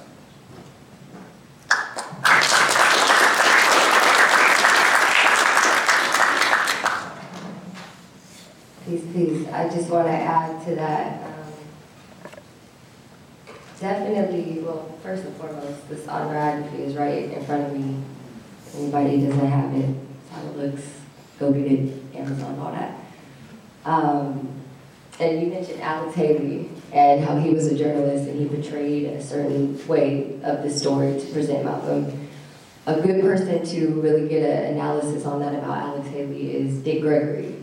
He actually got the scoop, he got the whole scoop with Alex Haley um, because Dick Gregory was actually mentioned in this book. So he has some things to say about the misquote that is in this book that Dick Gregory is going, okay. Um, you mentioned another author, Manning Marable, and it's very important to acknowledge that that was an attack on the legacy of Malcolm X, with him suggesting that he was the undercover brother in his book. I'm talking about the right author, right? So, you know, just to put that out there, that has been a, a struggle in the community for a while because, you know, obviously a lot of people were appalled by that information and thought that that was wasn't true about Malcolm X and another attack on another black leader and the legacy that they leave behind. I think in Islam it's all about coexistence. As Muslims, we never can say, you know, I'm not going to work with you because you're this or because you're that. You know what I mean? It's it's all about bringing that that unit together. Even the Black Panthers or the atheist group you're talking about that came and protected the masjid with the black Muslims. They didn't agree, they didn't believe in the same things, but it's that unity, and that has been amongst the Muslim community for so long. And I believe it, was after the World War One, it started just the whole fall of the Ottoman Empire, all kind of craziness and chaos that has caused all, the, all this division and all this um, hierarchy and all that, but we've had a history of coexistence with people, and still that's the motto. We can live with Jews, we can live with Christians, we can live with atheists. Like, our job is not to come in with activists. Our job isn't to come and say, you guys are all atheist activists. Like, we are aiming for the same goal, which is human rights. And at this time, with the Occupy movement, we all seen the 99% against the 1%. And despite that movement being dead or whatever you want to say, that's still the fact of the matter We 99% out here, and then there's, there, there's that 1%. And, you know, we, we are an oppressed people, and Malcolm brought attention to that. And as an activist myself, when I first was like getting into the world of activism and trying to balance Islam, I was like, I didn't know. Like I was like, Islam is I just have to, you know, pray and worship and dhikr. Like I can't be out here with my fist up you know what I mean? But the Quran justifies justice, you know what I mean? Justice. That is so important in Islam. Like, even the quote, if you were to kill one man, it is as if you have killed the whole of humanity. Like, we are all about justice. So I start balancing things that I was reading from the Quran and the knowledge that I was getting from Malcolm and kind of putting that in the middle of what I'm even doing now with my activism. Like, okay, this is it just feels right with these, you know, these two sources. And the Prophet Muhammad, peace be upon him, also, you know, revolutionary in his own right. Um, just to touch a little bit on the nation, I feel like, you know, people in, from my communities, they don't necessarily, you know, refer to the nation as a, a chain for him or something that was holding him or anything because like we said, Malcolm Little, Detroit Red, like it's all different stages in his life that we have to, you know, include in the same book. Can have different chapters about different different points in his life.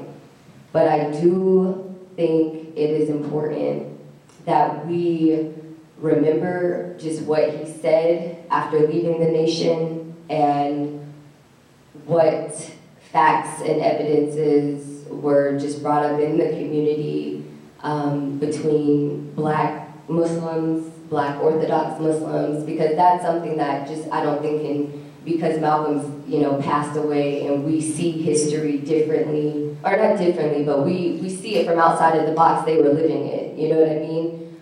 Malcolm did have his problems with the nation, and he, like we mentioned earlier, Islam, the main thing is La ilaha illallah, and when you're worshiping a man as God, that tore him apart, that hurt him because, you know, he was a very sincere person. And that right there, when he started waking up to just the roots. Now, the nation of Islam, they still, we talk about formation, okay? People respect organizing and they are absolutely, you know, at the top of the game right now with, with the organizational skills. Like the, the whole terrorist situation and stuff, no. Don't come to the Nation of Islam with that because that's not going to pass. You know what I mean? So they're really, they still have that militant, militant um, front, which is really good. Um, something that developed from that. Now, Malcolm X, his father was a Garveyite, and that's what the Black Panthers, they're, they're children of Malcolm, and um, the, the, also inspired by Marcus Garvey. So, I definitely think that with that being, you know, the recipe for um, the Black Panthers, you got the breakfast program. I mean, I don't know if you all seen the recent little documentary they had on TV um, about the Black Panthers on PBS, I believe it is, but you know, just really goes into the way they were helping their community and were attacked just because, like, you know, though in the time it was a thing to take out the political leaders, I mean, it's still happening in some way, shape, or form with our movements, with our protests, with our, I mean, I'm in Oakland, so we shut down freeways and all that, you know what I'm saying? But it's still it's still that opposition that's who's going to come and try to infiltrate the community and infiltrate the organization. So I just think Malcolm X is a lesson, and we definitely have to to to hear his words before he passed away. And yes. Yeah. I just wanted to uh, just contribute that uh, Malcolm X is the voice you know, I don't want to reduce him to, to a voice, but uh, he's the voice. You know, you heard, you heard, you heard the word of pure resistance, you know, like, um, put, put in that voice in context of when we first heard it, it was in the context of like, you can't be talking like that.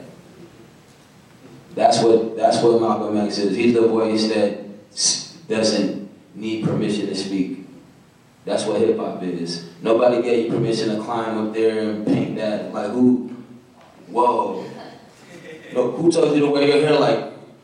Who, who told you to do your shoe like? You know what I mean? Like, and so the voice that doesn't need permission to say, I'm hungry. Stop beating me. Oh, when can we? Uh, when can we complain? You know what I mean? And so, like you said, in the context of him getting in mainstream television or whatever and being that voice of, I'm going to say what I want to say. And I'm not afraid. He was a fearless voice. Malcolm X, it's not, you know, we, we, hear, we, we read quotes all the time. You hear voices all the time. Yo, that was a cool quote. But what's attached to the voice is action. You don't just think like, oh, that was a cool quote. You be like, yo, he meant that. Yo, he did that. You know what I mean? So the voice was authoritative. It was an authority. It was a voice of authority. It was unapologetic. You know what I mean? There's a verse in the Quran that says if you hurl truth at the falsehood, it'll bash his brains out. That's the nature of the truth. Like you could just put a put the truth on top of it, and it will just shatter the falsehood. You know what I mean? So intelligence is the ability to think and learn. Malcolm X spoke intelligently whether you agreed with him or not, he made you think, and you probably learned something. You might have been defiant or totally like, ah, but this nigga, you know, but but he spoke in such a way where you you couldn't really, you couldn't, you couldn't trick him, you couldn't bribe him, you couldn't twist his words, you couldn't flip him, and that's what the voice is. It's, it's polished, it's authoritative, it's unapologetic, and it's real and that's the inspiration of the boy. You know, don't just hear the name Malcolm X and be like, yo, I heard of that personality, I heard of that person. No, it's a voice that says what it means, means what it says, speaks on behalf of not only myself, but, but on behalf of people, you know what I mean? And justice and truth and what and, and sincerity and authenticity. So I, I just wanted to add that what, what comes with the voice of Malcolm X. This is why this is why so many hip hop artists, including myself, sample his voice.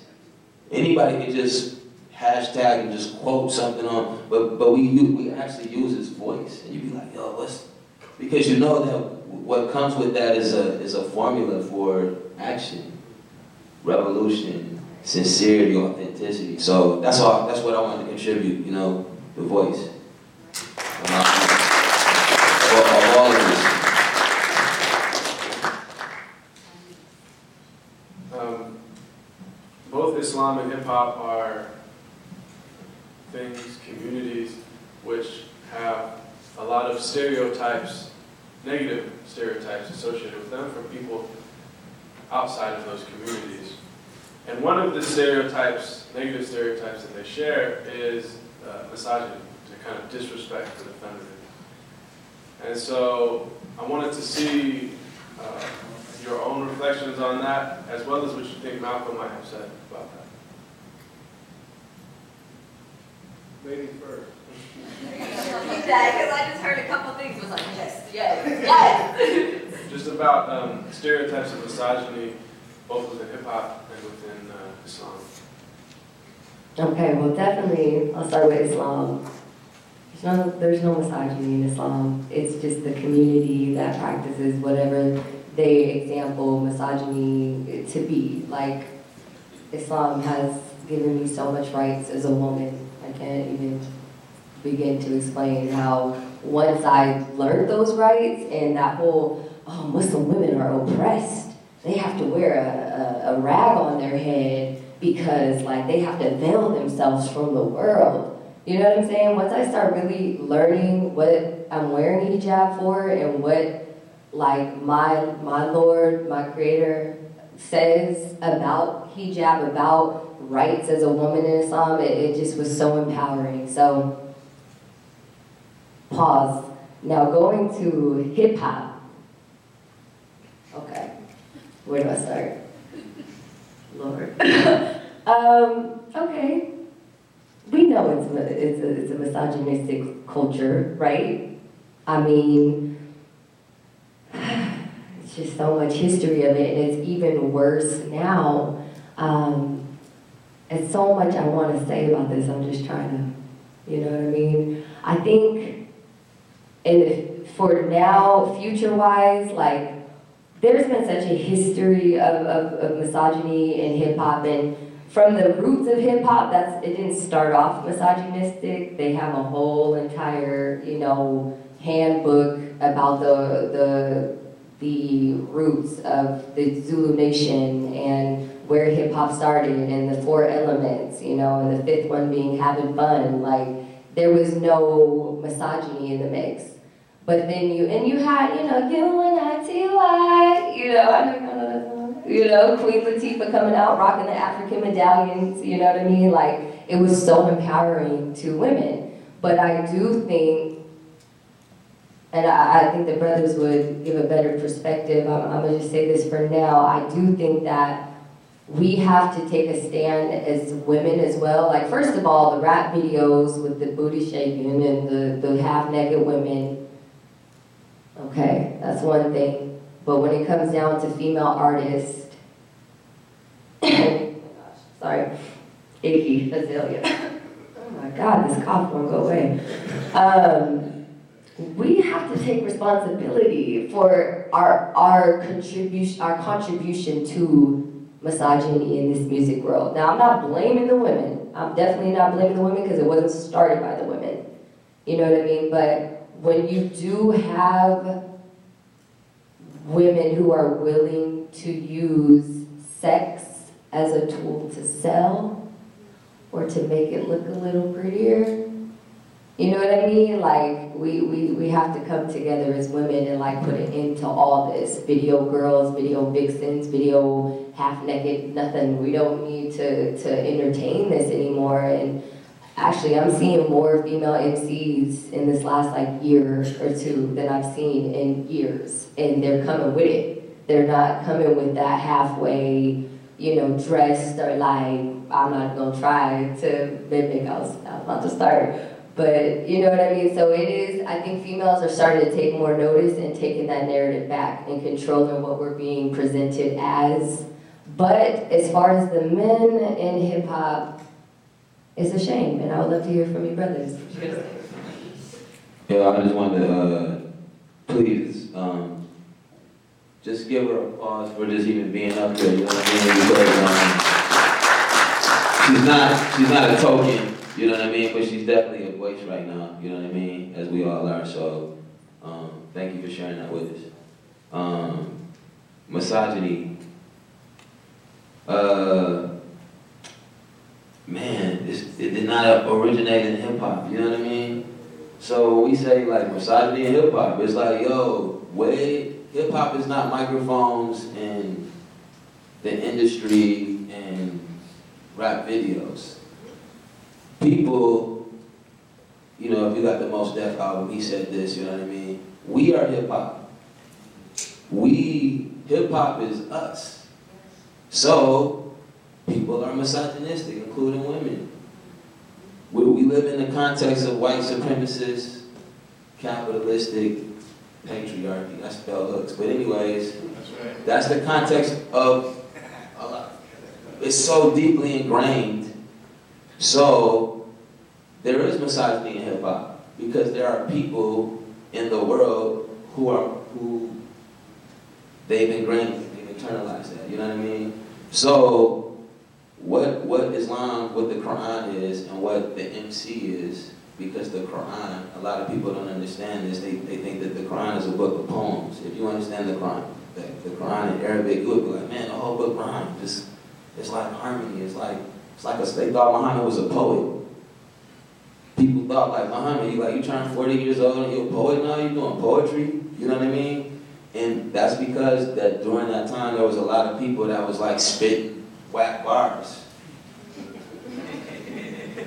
When when the the evil powers that be had an army, Allah sent the army to battle them. When the when Pharaoh when they was when they had when magic was controlling people's mind, Allah sent Moses with magic to battle that. You know what I mean? Yeah. And when people had lies and propaganda, he sent MCs. He sent the word. He sent he, the, the Quran is like rhymes. I don't want to reduce it to that. You know, but getting back to Malcolm and getting back to misogyny, what the real MC does is he stands up, she stands up, they stand up to speak on behalf of truth, of the people, of the community. That's what an MC does. Anybody can rap. But an MC will say like, oh, you ain't one man, I'm one man, I mean, I'm about to show you what that is. They will, they will find what it is and then they will speak on it. They will speak the truth on it. And so that's what I wanted to point out. Misogyny does exist, not only in hip hop, but also in people, including, my, including myself. It's deeply ingrained. I'm always decolonizing and finding like little, you know, boogers and stuff like that. And you gotta constantly maintain, you know. Um, so what I'm saying is, that's what the MC is. That's what the person who's dedicated to truth. And, and like I said, I'm speaking on MCs and we're talking about Malcolm because once again, Malcolm was the voice. And hip hop has many different elements, but there's an element of hip hop that's a voice, and that's the MC. That's Brother Ali. That's yourself. That's hip hop is not just rapping like yo, I'm rapping on the beat. That's why you hear KRS when people talking about James Brown. That's why you hear them talking about so many people who came before us because hip hop and the elements of hip hop that we now call b-boy and MCing and all that. These elements, these traditions existed within our culture for thousands and thousands of years. So me personally, like how long you been in the game, Lo? I don't, I don't, I don't frame what I do in the context of the music industry. I don't frame what I do in the context of capitalism. The, the spoken word tradition is a part of our culture for thousands of years. So you could call it hip hop, but we've been doing this for thousands of years. We've been spitting the truth, speaking out against, protesting, repping, and one example of that is the Quran. It's a book of rhymes. It's like it's like Barack Obama, Jay Z, Tupac, spitting the illest social justice lyrics that you ever heard. That's what it really is, though. You know mean? Like so, that's what hip hop is, in my opinion. You know what I mean? And, and um, within our own system, within our own selves, we constantly struggle to rid ourselves of the of boogers, you know what I mean? Um, eye boogers, nose boogers, misogyny, all those boogers, you know what I mean? So, so, so that, that's what we do. We call each other out. we battle each other. We, we use our words, we use our art to, some people got whack bars, you know, misogyny and all that kind of stuff. And then you got people that come out and show the beauty, you know what I mean? And, and the ugly, nasty, grimy stuff makes makes the beautiful stuff even more appreciated and, it makes the struggle even more beautiful and more real, you know what I mean? So I just, I could go on for a long time, but I just wanted to say that it, it does exist because it exists in people. Greed exists in people. But, but we, we constantly study and research, you know, you, you hear somebody spit something, you be like, man, what's that? Like, yeah, we'll drop 30, he'll drop 54 names of African countries, and you be like, oh, I gotta find out what that is, you know what I mean? Because it appeals to your intellect. People, people really want to know. They want to know. Nobody wants to be, nobody wants to not know. Everybody, our arrogance will be like, ah, I want to know, but you really want to know. And so hip hop, and when I'm talking about hip hop, remember, I'm not talking about the music industry, but I'm talking about the culture of people that allow us to authentically express ourselves. That's what hip hop is. Whether you MC, whether you're just doing it with your fashion, you're doing it with your hair, you're doing it spending it with your money. Like there's many ways to express yourself. You know what I mean? And hip hop is the authentic expression of yourself. And so when you see something, misogyny, you see whatever, speak out against it. You, you do something about it. You know, me, me personally, I write about it. We, we find different ways to battle these diseases, and that's just one of them. You know what I mean? But that's that's not a hip hop thing. That's a people thing. That's a I learned that from my father thing. That's a, I learned that out, out the Bible. I, I see Donald Trump talk, we ain't letting women take the mic from us. You, you know what I mean? Like that's that's deeply ingrained in people. You know what I mean? Uh, including all of us. You know what I mean? So we gotta constantly be looking for that. You know what I mean? Constantly looking for that shirt that's hidden like a black ant in the middle of the night, dark. You know what I mean? Because it's easy to be like, I, I mean, mom, I got mad female friends. You know what I mean? We all put time, like, but that's not what misogyny is deeper than that. You know what I mean? And we can go on forever, but I just want to add it.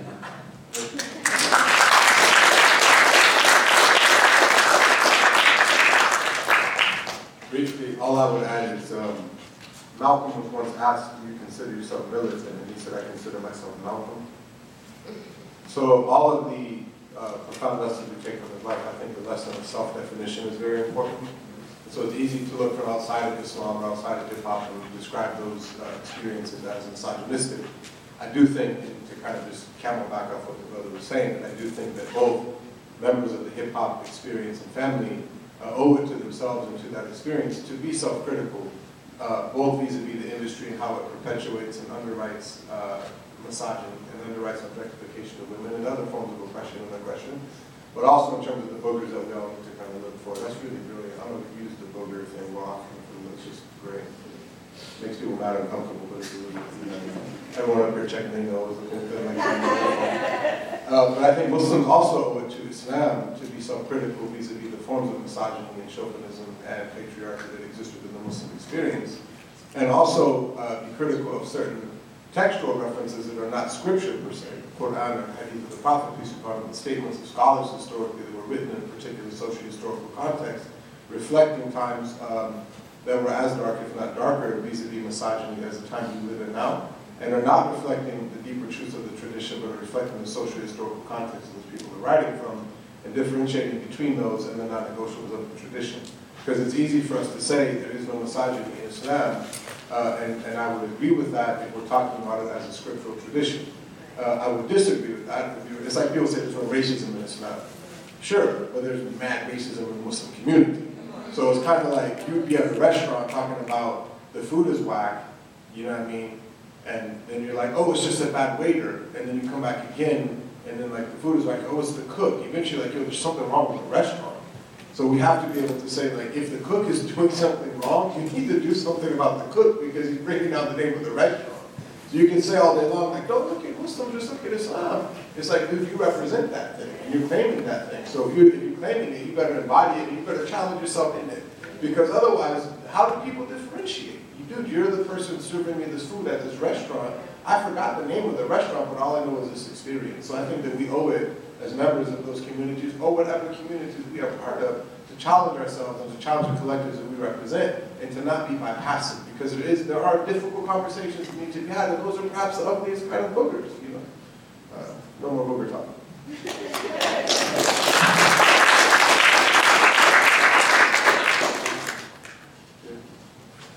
Alhamdulillah, so, uh, yes, please. It's actually a different, uh, it's a different kind of topic I just want to put out there. Who all, because we're about to wrap it up, Baraka? Okay. Um, who all knows that Malcolm X had a grandson?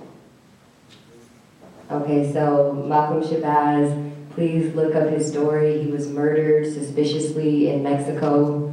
Um, it's absolutely something. You know what I mean? So his grandfather was murdered. He was murdered. He talked about how the media works on assassinating your character before they actually go in for the kill. And when you um, do your research on Malcolm X's grandson, you will see that example that he was speaking about. So just very important to keep his name in the conversation and in all of our prayers because, you know, Malcolm X had a grandson and many of us didn't find out, find out um, until he was killed in Mexico. So. Alhamdulillah. Does anyone on the panel have any closing reflection? I just want to say thank you to you and particularly want to thank Sam because I know that I, I'm here by your invitation. Uh, I want to thank you for that. And, uh, all the students who work with you and the folks who work with you and the folks that you work with and just for hosting us. Um, such a beautiful city, man, and such a beautiful place and the energy. But particularly, Sam, I want to thank you because this was, in my mind, a personal invitation and champion you and the sisters and brothers who work with you to make this moment possible. And thank you, Barbara, as well. Thank you, my uh, esteemed panelists who, who allowed me to sit here with you, even though I'm the least amongst you. Uh, and, uh, but, you know, and also the worst lyricist, but. I got the most butters, so. Um, anyways, um, I would, I would just highly, I would highly advise, yo, because, you know, somebody in here didn't read the book or didn't Google or watch the documentary or whatever, and like, man, you, it, it's not a, t- you know, do it at your own pace, but you, do yourself a favor. Yes.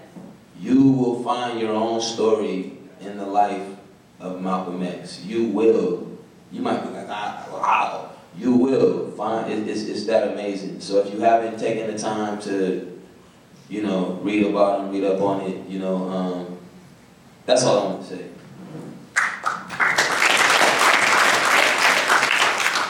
I want to reiterate, thank you.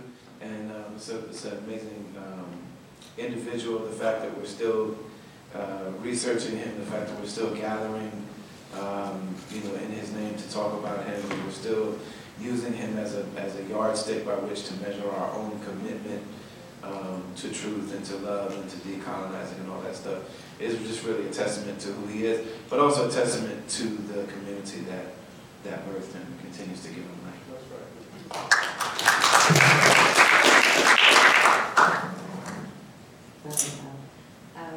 Big thank you, Sam, Michaela, all the organizers. You guys really put together a very powerful, impactful program today, yesterday, tonight, inshallah, and also tomorrow, which is going down. So thank you for all your organizing. I know it takes work, you know, so thank you so much. My panelists, very honored to be talking with you all about the subjects we covered today. The students, thank you all so much. You look so engaged too. Thank you. Round of applause for yourself. Blessings. Thank you for welcoming us to Seattle, the green city. I heard that always rains, but I ain't got no rain yet, so I don't, I don't know. But thank you. Blessings. It's been beautiful. A round of applause for our panelists. Thank you to the organizers. Um, unfortunately, we didn't have time for Q&A, but there's going to be Q&A in the Mitchell's Activity Center at 2 p.m. So there's going to be a break for a couple hours, but that's the Mitchell Activity Center at 2 p.m. Uh, I want to thank everybody for giving us their most valuable gift, that's their time and their breaths. Uh, it's customary in our tradition and in many traditions, uh, when you're discussing an elder or a teacher or a predecessor or an ancestor or a guide, that you would say a prayer for them because their soul and their spirit is present. And so we want to close with a Fatiha prayer for Malcolm. So be like,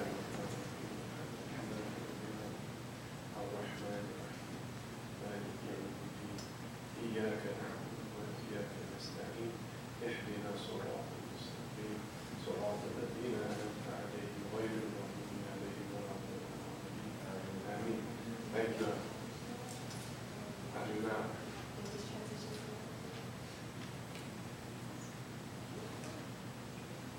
Basically, we just ask that in the name of the all compassionate, the all merciful, the master of the day of reckoning, the compassionate, the merciful, to be guided to the straight path. And we turn unto the Creator. And the Creator is the one that we ask for help. We ask to be amongst those on the straight path, not those who go astray, nor who correct. I mean,